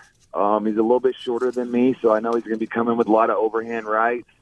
So it's going to be vital for me to keep my my left hand up, my jab hand up, and uh, you know don't back up, move into him when I see that right coming, and that's going to make my double leg easier, and that's going to make my footwork better. Um, but How, how no have you responded, Jake? Excuse me, I'm sorry. How have you responded in practice in some of your all these drills you're doing to get hit in the face? I mean, I know you've been you're, you've been an athlete. You've been an outstanding football player. You know, multiple time All American at OU in wrestling. So it, it's you being hit in the face is not a brand new thing that has never occurred. But now that you're at you're 30, you're what 36, you said. Uh, thirty six. Yeah. So, you know, most 36 year olds don't have to get used to getting hit in the face all over again. How has that been? Because, you know, your eyes are going to water, you know, all this, the things that most people don't even think about are going to occur. You lose, hell, you get temporary blind. You know, you nails in the nose and you can't, your eyes are watering so much you can't see. We've all been there. Yep. Look, anybody who tells you that getting hit doesn't suck is a liar. Getting hit absolutely sucks. It's there's no way about it. Um, but at the same time, it's like a great teaching tool because it's so in your face. Um, I feel like, uh, you know, like anything, I've had my ups and downs with it. I had my times where I was frustrated, and I'm like, gosh, man, am I ever going to get this? You know, like I I don't really have much of a neck, which has helped me with my wrestling, but with boxing and striking, it, it's helped to have a little bit of a longer neck to be able to move it and shrink it down when you need to. I feel like it's coming together. I'm staying coordinated. I'm staying connected with my feet, my hands, and my head. And it's just a little motion that you need. You just got to constantly keep moving, uh, not your hands, but your head. And you make it incredibly more difficult to, uh, to, to be able to get hit. And so that's what I focus on my footwork and moving my head. What's your family think about this, uh, this next step? Your wife, family, dad, so forth. What do they think? I know they're, I know they're excited. I'm sure, but are they apprehensive Yeah. as well? I would be a little apprehensive, quite frankly. If my boy was going to do something new in front of the whole world that could see him just get his ass mauled, I I don't want to see that. You know, and and and un- unfortunately, whether we like it or not, and not being negative here, but that's the chance you that's a risk you run when you get in a fight run. on this level. It's a risky run, buddy. Somebody's somebody's ass is going to go down, and if they don't, the promoter is going to be about half-ass disappointed. Yep. You're you got to understand that you're going into a fight. You're going to get hit. This is a physical sport. Um, yeah, you know my dad. Uh, he's a big, big wrestling fan. Um, he's new to the MMA world, but he's he, he he's learning very quickly. Uh, he was out here in Florida with the family for uh, Thanksgiving, and th- it was the kind of the first time where he he told me that he wasn't scared, but you know he definitely is kind of uncomfortable about it. And I I look back to the time, Jim, when you were sitting with me and you were telling me to come to the pro wrestling world. My dad had the same reaction. It's just something new, you know. And Yeah. so uh, I think once he gets in there and he sees the incredible shape I'm in and how I'm not going to get tired, and that way I will always be able to protect myself and fight a smart fight because tough guys will get hurt in this business. You have to have a high fight intelligence, and um, hopefully I will demonstrate that to him, and so he can enjoy it a little bit. I'm sure you're enjoying working with Scott Coker. He's a he's a really one of the more honest, great. honorable guys in that world. I think. Yeah, I think you could see the trend too with MMA fighters wanting to come to Bellator because they're treating their talent a certain way. They're giving them uh, great opportunities, great platforms. Um, they were so great with me this past year. You know, I come off TV, I'm hot. I need to capitalize on the independent pro wrestling market because that's money on the table. And they were so great with working with my training and working around my pro wrestling schedule to get me ready for this. I can't say enough about it. Uh, it's always nice when you get to go to work with people that want to work with you. It really is. Absolutely, absolutely. And if they see that you're motivated and you're you're willing to take on the challenge of a new adventure, and make no mistake about it, buddy, this is a brand new adventure, and it's, it's something that it's hard to. I don't know if you could even prepare for it. You, you prepared for it as best you could. You know, a guy that gets uh, 30 pins in a, in a single season at OU uh, has been through it. I get that. But now, like you said earlier, so and so accurately, this whole different world, man. It is a whole different world. Like nobody's come to you yet with a finish. There is no finish. Yeah. okay. We want you to go, uh, Jake. We want you to go over past six. Okay. Right. Okay. Right. That don't happen. Real No, stuff. no. Real stuff. Serious Yeah. stuff. Yeah, and it, and it, and it's cool because like I like I said I was in my comfort zone and I I needed to change that. I'm just the type of person that I can't get too comfortable. I need to constantly be moving and uh I found out that competition is really important to me and I also found out like after I'm done competing like I think coaching is going to be something that's going to make me very happy uh and that's something I'm really going to enjoy. Um but this is a whole new world and I don't have an amateur boxing background. I don't have an amateur MMA background. I do have hundreds upon hundreds of wrestling matches. So I'm going to try to use my sports psychology, my mental game that I've learned over the years from some of the great coaches I had at the University of Oklahoma, the great coaches I had at Perry and and use that and prepare. Um, you know, it's kind of the same thing that you prepare for anything mentally. You see it, you visualize it, you put yourself in a bad situation, then you see yourself coming out of it. And you try to see every outcome to try to prepare yourself for the best you can. But it's a fight. So get ready for the unexpected. Yeah, and and you will not know the finish before the match. I will not know the finish before the match, even No, though I know absolutely not. No, heck no. hey, uh, speaking of wrestling, uh, and I, I think it's smart because whatever successes that you can earn in MMA, as you uh, mentioned, is only going to make you more marketable and more valuable in the pro wrestling arena, no doubt.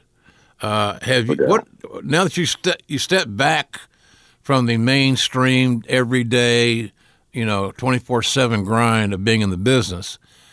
How do you how what is your overall purview of the wrestling business right now, especially with the uh, new company owned by the Khan family, uh, the Jacksonville Jaguars and Fulham uh, Football Club uh, fame?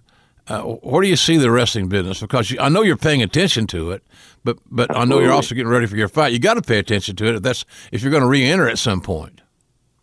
Yep, I think I think whether you're a wrestling fan or not, everybody's seeing uh, what they're doing at AEW, and honestly, I could not be more excited about it. I feel like it's changing the landscape of professional wrestling.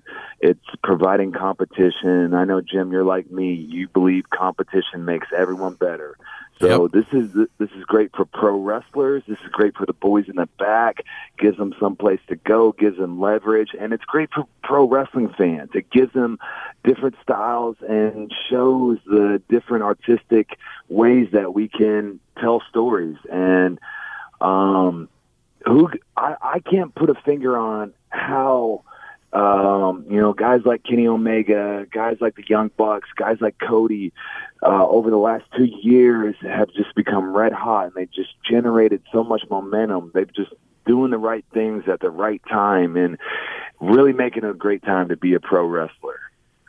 I agree wholeheartedly. It's uh, they're going to create some unique opportunities, and you know, I'm I don't know. uh, Have you have you had any that you can talk about? Have you had any any uh, any casual chats with any of those dudes? Because you would think that uh, someone with your experience and your background, uh, your style, because I understand that they, they want to have a more athletically oriented presentation. Whether that's true or not remains to be seen. We'll see when they start doing television. But uh, have you had any interaction with those guys about later on down the road there might be something there? Uh, briefly, um, I've kind of had my nose uh, in, in training camp uh, since September, um, so I, I haven't talked to him too much about it. But um, you know, here and there, uh, I will talk with Cody, and uh, you know, uh, you can't help but bring it up. Um, I always think back to what like Jericho and Kenny Omega did for New Japan last year for Wrestle Kingdom. I really feel like they worked everybody uh, with that angle, and it was so refreshing to see that. Uh, and you know, it was 2018 at the time to see that in pro wrestling, where people can still get hooked and still believe, uh, believe this, and I expect nothing but uh, more of that. Great production and great matches from these guys. Yeah, they they got what we said earlier. They got over, and They now over. they yeah they got over. They got a, they have a very loyal fan base that's young and mobile, and so uh, the that that brand based on that information, which I believe to be accurate, uh, gives them an even better chance to grow because their audience is young, impatient, defiant, and they're looking for something new. And I have no clue what these guys are going to, uh, how they're going to mirror their creative, what it's going to look like. But if they are smart and they counter program mostly what's on television, you got a hell of a shot at building a brand new audience back with uh, no eye rolling bad acting. Uh, yeah, uh, that, that's what annoys me, man. Is that you guys like yourself who has not one ounce of of uh, professional acting training, none, and we ask you to memorize your script and go out on TV and and and perform it with no no preparation time. You know, you'll get your you- uh, after you leave catering, come by and we'll get your your promo. Then memorize it. So It seems it seems very silly to have the longest episodic television show in history and to get all your information the day of. It seems Right. very silly.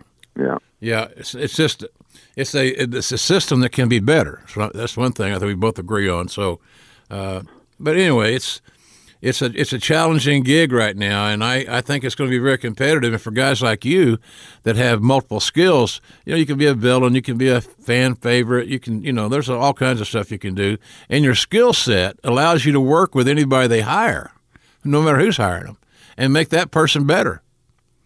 But boy, I'm glad you mentioned that comfort zone piece of business because I, you know, that's one of my biggest pet peeves on earth is uh, comfort zones, and it, it's, it's a kiss of death. When you stop growing, man, you know it's the next the course of business is you start dying.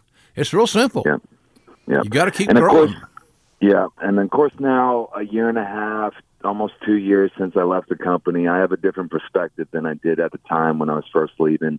When I was first leaving, angry, upset, wanting, want, want, want, and then I look back and I'm like, ah, you know, there's a lot that I could have done better to change that that, that outcome, and it's good. It's good that I learned that lesson and I see that, and you know, and don't make the same mistake twice.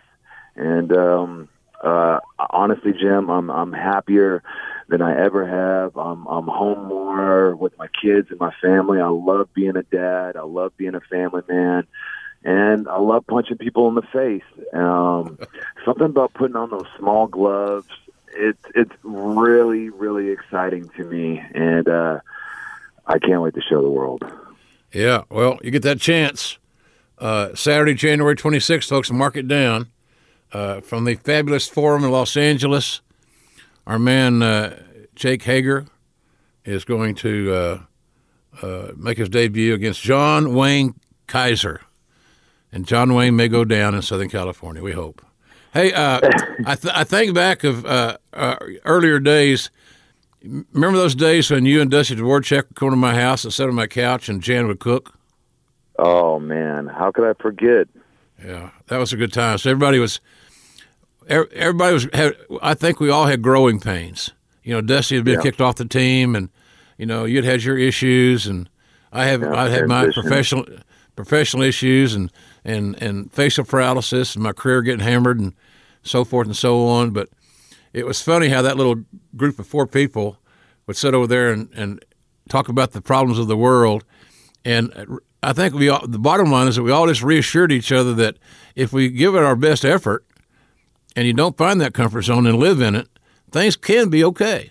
They really can. They can be okay, and they were for all of us. And I I appreciate that. She was she used to talk about that. all- She'd see you wrestle on TV, and she'd ask me, "Wasn't it great when we had him and Dusty at the house?" And you know, I cook, and I said I had to tell him to take his feet off my coffee table. no manners. Uh, those are uh, very special times. Dusty, what a great guy. So proud of him of what he's accomplished and his sportscasting career now. He's he's so good on there. Um, you know, following in your footsteps in that genre. He's just such He's a natural. natural talker. Yes, he really Yeah, is. he's a nat, and he, he's, he's smart. He studies the game. It's like you're fighting, man. You got to be smart. You got to be cerebral. You got to study the game. You can't go out there, uh, you know, uh, dumb as a box of rocks. You got to be mentally prepared, which I know you will be, because you're already what you talked about in our this conversation is, is uh, shows that you've you've amassed a great deal of knowledge, and you've got a good staff around you, obviously. So, uh, but those are good good old days. I appreciate those days a lot. I think about them a lot. And uh, I remember when you said, uh, you told me one time in my living room, said, well, I think I'm going to sell insurance. I said, I'm I'm thinking to myself, okay, I'm not going to piss on his dream, but I mean, come on, anybody can sell insurance.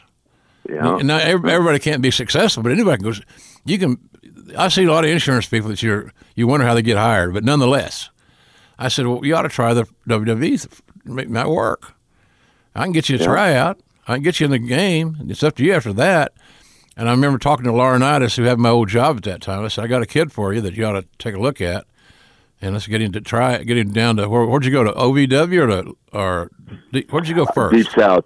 I went Deep South six months, OVW six months, and then FCW a little over a year. So about Yeah. about two and a half years it took me, and uh, yeah, it, it was pretty special. Uh, you know, you sit back, you, me, and Dusty sitting around and like telling us like where we'd be in you know 15 years from now. Probably wouldn't believe it. Yeah, right, exactly. Well, uh, I had confidence in you, boys. I sure did. It's just, I'm, and I'm glad you, you sailed through those choppy waters of the pro wrestling business. You got out on the other side with a marriage intact, with a beautiful family, uh, and I'm sure, knowing how you were raised, uh, you saved a, you saved a couple of bucks along the way. So, what more can you ask? You lived your dream, and and the family's in place, man. How many of the boys that we know have no money, no family, therefore they have no hope. And you lose hope, you're screwed, bro. You're screwed. hmm And honestly, Jim, that's like going into that industry. Uh, um, it always terrified me to be one of those guys, and you know, or uh, be broke with nothing after having it all. Um, Yep. It's a, it, it's a, it's a, you know, it's a scary superstar type deal. Like, be careful what you wish for. You know, if you want to roll with the big dogs on the top level, um, you know, it's not all glitz and glamour. There's a lot of behind the scenes decisions that one bad one could lead you down a path, and it's hard to reverse. Um, I think you know a lot of times in this day and age, it's a it's a different type of roster. You got more guys with um, college backgrounds, college degrees, and um, hell with social media now, that's just a whole other avenue to be able to make income and to advance yourself and to go into another industry. So you're not just a one trick pony. No doubt about that, buddy. Well, listen, folks, uh, he's going to make his uh, MMA debut for Bellator, Bellator 214, Saturday, January 26th. Circle the date on your calendar. It'll be here before you know it uh, in the Fabulous Forum in Los Angeles. Uh, I hope you go out there and kick some ass and uh, and you live your dream and continue to live it. I'm proud of you, and I really appreciate you taking the time to be on my show today. Jim, it was so nice to talk to you. I miss you, my friend. And good luck, buddy. Uh, take John Wayne down. I would never say that in any other light. I want to see John Wayne go down, but I, I want to see John Wayne go down at Bill Uh, my- 214. And my grandpa's going to be rolling over in his grave. Have a good day. Good luck to you, man. Good luck to you. All right, you too, Jim. Thank you. You bet. Bye. Bye. It's always good to talk to a fellow Oklahoman, a former Sooner. He's Sooner born and Sooner bred, and you're damn right when he dies, he'll be Sooner dead. Our boy from Perry, Oklahoma, making his big time debut in Los Angeles on Saturday night. Paramount Network, Bellator fights. Uh, Fedor and, and Ryan Bader on that show too. That should be good. Oh, that would be a nice show to watch. So check it out, folks. Mark it down. Saturday night. Uh, support the boys at uh, Bellator and our man Jack Swagger, Jake Hager, in his first MMA fight. Proud for his uh, training. Boy, he looks good, man. He looks really, really good. And as I talk to him, you know, my my my big issues is uh, can he have solid striking defense, which many great amateurs are not known to have. Hopefully, he'll be the exception, not the rule, and hopefully, he'll win this damn fight. So we'll check it out on Saturday night. Hope you will too. Uh, appreciate you guys subscribing to our show on Apple Podcasts, Google Podcasts, Stitcher, TuneIn, Spotify, or wherever you get your Slobber Knocker audio. Uh, we are striving to get 2,000 five star ratings. We need 225. Be completely transparent. And here's a selection of uh, two or three of our latest five star reviews. Carlos J. Aponte says, Awesome podcast. I'd like him in a few words. Vincent Van Moviegoer, and you know that's his real name. Vincent Van Moviegoer says, The Jim Ross Report is my favorite podcast. JR's interviews or chats are solid. For example, JR's interview of Tessa Blanchard was one of the best I have ever heard. JR is down to earth, humorous, selfless, and his show format is creative and outstanding. And they are mild. He knows more about wrestling than just about anyone I've ever heard. Thanks, JR. Well, thank you, Vincent Van Moviegoer. Momo twelve thirteen eighty six says, "Oh me, oh my, what a lucky guy." No, he didn't say that. He did say, "Oh me, oh my." The voice of wrestling. That's good enough for me, buddy. Monday nights really aren't the same. Your podcast is the best ever. Well, we're trying. We're trying, Momo. Doing our best, buddy. As my grandpa would say, trying, that's all a steer can do, is try. A lot of fun today, folks. Uh, remember, a new show escapes every Wednesday from the mighty Westwood One. And uh, we appreciate you uh, subscribing. As I said, it's free. It's worth every damn dime you pay for it, too. I can tell you that right now. You're not going to get this anywhere else, I promise you. Uh, a couple of things to remember as we sign off. Uh, the 72 hour flash sale at Pro Wrestling Tees uh, starts on Friday at noon Central. And uh, go to their uh, go to their uh, Twitter handle. They, all the information of the sale in their Twitter uh, bio. So it's uh, ProWrestlingTees.com slash Jim Ross is my URL. So uh, all these shirts and different designs, size up to 5X, shipped anywhere in the world. So check it out. A lot of the wrestlers are, you know, for a lot of guys, this is a really important part of their income, uh, their merchandise sales. So, uh, you know, we, we help them. We, you help us. So it's, it's very cool. So uh, keep that in mind. Starts on Friday. Ryan Barkan's team doing a great job as always. Don't forget Saturday afternoon. That's this Saturday afternoon. Uh, I'll be in Milwaukee, all bundled up to go to the uh, Milwaukee Admirals hockey game with Gail Kim, Jeff Jarrett, and Al Snow. That's a twelve fifteen autograph signing and a one o'clock puck drop. So that should be fun this weekend in Milwaukee. Hope you'll show up and see us. Uh, so uh, good times, fun weekend. You know, still a lot of a lot of things going on. I, uh, I, I missed. I didn't go to Monday Night Raw, and some people are wondering why I didn't go to Raw. It's a boycott, or are you angry? I'm not angry at anybody. There's no boycott. I had oral surgery last Friday, uh, and I had uh, a procedure done that cut off a, a, small growth in the roof of my mouth, and uh, to to get a biopsy of it, you know, just precautionary. So I didn't really feel like, uh, you know, I was on pain meds, bad headache. Didn't feel like it was my time or good timing to to uh, rejoin the team in Oklahoma City. Didn't feel good. So uh, that's why that happened. So don't read anything into that. I'm not mad at anybody. No, I don't think anybody's mad at me. If they are, they're not saying nothing. So, uh, so much of that theory. Uh, but uh, I was glad they came to town. It's good for the city, and they had a good show. I didn't. I never did hear what the tennis was, so hopefully it was good for them. Uh, so again, Saturday afternoon in Milwaukee, that's going to be uh, uh, for the Milwaukee Admirals. Tickets at Ticketmaster. Uh, the great Gail Kim, Jeff Jarrett, Al Snow, Hall of Fame people, and me. I hope you'll come out and join us.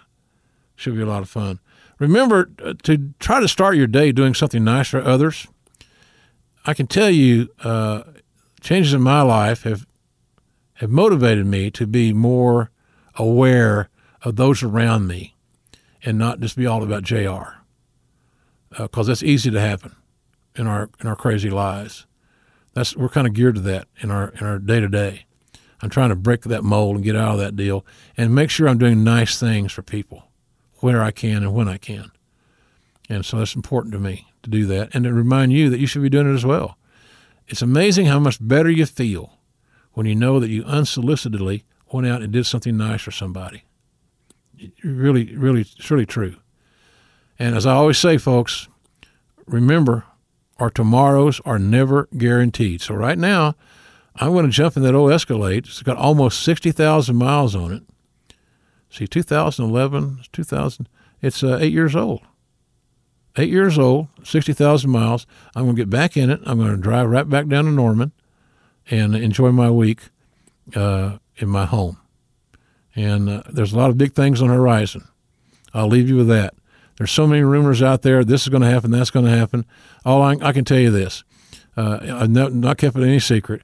My contract with WWE is up at the end of March.